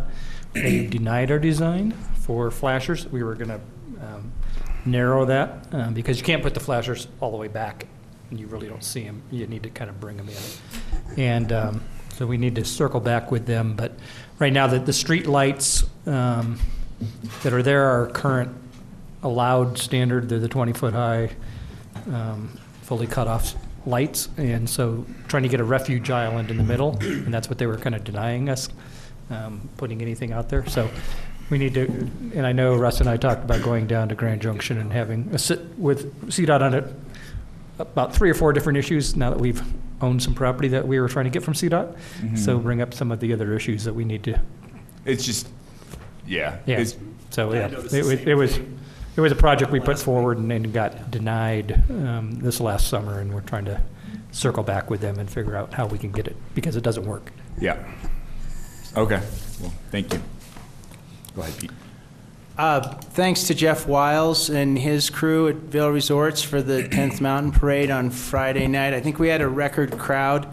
They really turned out to see Mayor Coggin in the back of the Jeep and get a pin. Um, and, and the other thing that came out of that too was uh, a shout out to Dennis D'Souza and his uh, snowplow crew. The legendary winner of 2024 is a little slow getting here, but he got those guys out and they were coming in at the back end of the parade cleaning up. So, uh, great job there, and, and really to everybody who's gotten us through the holidays. Thank you. That's it. Um, There was a letter in the paper regarding the cosmetic shops on Wall Street and Bridge Street, and um, a friend and resident points out that this can be particularly threatening to women, um, as that is the target market. And um, I'm wondering if they, we they have the appropriate tools to deal with uh, this particular issue, and how we can make them please stay in their space. So I'll defer to Matt. I think we did have litigation. We have some specific parameters of what we can and cannot do. Yeah, they're, they're, we're under consent decree from federal court, and uh, they have to do business on prop, their property, I forget which. The Wall Street location or the other location, kind of, they have some private property outside of the doorway. Um, And the other, I think it's the bridge, bridge, trees. Bridge Street, they have to stay in the doorway. But it, it's, you know, we, we did at one point, um, create these signs, um, that we put on Bridge Street. I think Suzanne did it or something, and it said, I'm not gonna do it, it was more, it was better written, of course Suzanne did, but it's like warning, you know, aggressive, aggressive, uh, ag- aggressive, uh, I don't know, something, sales people, you know, I think it's cultural, I, I don't know what to say, Jonathan. Um, we get the complaints all the time. What, what I tell people is complain. We, uh, we did start, I think Ryan or, or, or uh, Craig Bettis kind of at one point started forwarding all the complaints uh, to uh, the state. Um, But When does it shift from aggressive sales tactic to harassment? And Yeah, well, if- harassment- If our guests are feeling threatened, or where's that shift? You know, harassment is a specific intent crime, which means that to harass someone, you have to have the intent to annoy, harass, or alarm. I mean, I think they're pretty much would say to the cops that their intent is to sell the pretty lady some lotion or whatever. Hey, pretty lady, that's, you know, I, I don't know what to say. It's, it's just not our style, but No. they are uh, everywhere. Uh, from Scottsdale to Jackson to. I mean, some of the best real estate in some of these communities, um, and they're all the same. Yeah, but we, a- we went, the settlement is a result of us avoiding lit, you know, Well, extensive litigation. We, we, we, we tried to pass some legislation to, to stop it or curb it, and, you know, their lawyer, every, every town has tried to do that. The lawyer for Jackson called me and asked me what we were doing, because they're having the same exact problem. And she was wondering what they could do, and so I kind of sent her a copy of our ordinance, and then we got sued. But that, that lawyer, their lawyer apparently, I mean, he already had the briefs written. He, he, files them in every jurisdiction. Every single jurisdiction tries to do something to get them under control. Um, and he's litigated it in six states already, this. So it was, uh, it was, um, it was a tough one. It still is. I don't know what, you know, I, I don't have any answers other than if there's uh, a complaint that they're off their property. You know, they were out in the middle of the street handing out bags and uh, chloroforming people and dragging them. Um, But, but no, we, they, we, so that's at least changed. You know, I don't know how often they're out. I'm sure they I do. play fast and loose. Yeah. Being- Being their neighbor in Oh, both yeah, the. Wall Street location, right? Both. And- Oh, yeah. Oh, no. Yeah, yeah. I do know. They are closed on Saturdays, which is the best day. I mean, it's just so nice. Um, but they're there every day, Yeah. except Saturdays, like 10 to 7. Yeah. But I mean, I, I, for better or worse, it, it does seem they generally know their, their geographic boundaries. Zoning. better than it was. And they stay, Yeah, they they stay in the to stay doorway or they stay within that one foot, you know, property, so. I think they've been, the bu- business been through it a lot, and they know exactly what the limit of their behavior is, and um, they go to it, you know, twenty-four seven. I don't understand. They never try to sell to me, so. You can't, you you can't, you you could benefit can't the most. improve on, on what you got. I believe there was a case in Aspen, Matt, that dealt with it, wasn't there? Um, I back? have to look back. I haven't even done, looked at our consent decree in a couple few years, so I, Um, I had some folks who live at the Talisman ask what the current policy is on East Meadow Drive access for them, because they thought it was a, kind of silly that currently they have to go up to Checkpoint Charlie, check in there, go through a whole bunch of pedestrian areas, and then get back, as opposed to just dodge through into Meadow Drive. Is, is that, are they allowed to do that off of Vail Road?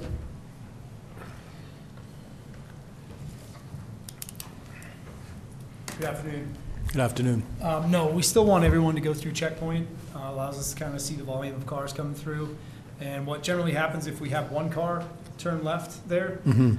we usually have three or four go right behind them. So we try to keep everyone coming up and around. I know it's a little counterintuitive, um, but it allows us to talk to them, kind of let them know where they're going, what we expect out of them, and kind of curb the If, behavior. if they're used to going that way, I mean, so, let, these are, people have been there for like 30 years at least. I know, we're just trying to standardize the, the, pa- the traffic pattern through there. Um, we really don't want any cars going that direction other than the town buses. Um, it just kind of allows us to, to control that, that east, east-west there. I know it's an Okay. inconvenience. Well, I'm just worried about the pedestrian conflict more than anything else. Yep. Okay. Uh, we're just trying to keep that pattern kind of going the same way Okay. each time with everyone. I'll pass that on. Thank you. Thanks. Thanks very much. Uh, That is all I have. Um, Thank you. It's nice to see code enforcement out at Hanson Ranch Road. I know it's still a cluster, but it has made a difference. I uh, drove through it twice personally to experience it, timed it, it wasn't very good, but um, it, it's doing a little bit better job over there. So, you know, people treat that like it's skier drop-off. I don't know how that started or why it started, but it did.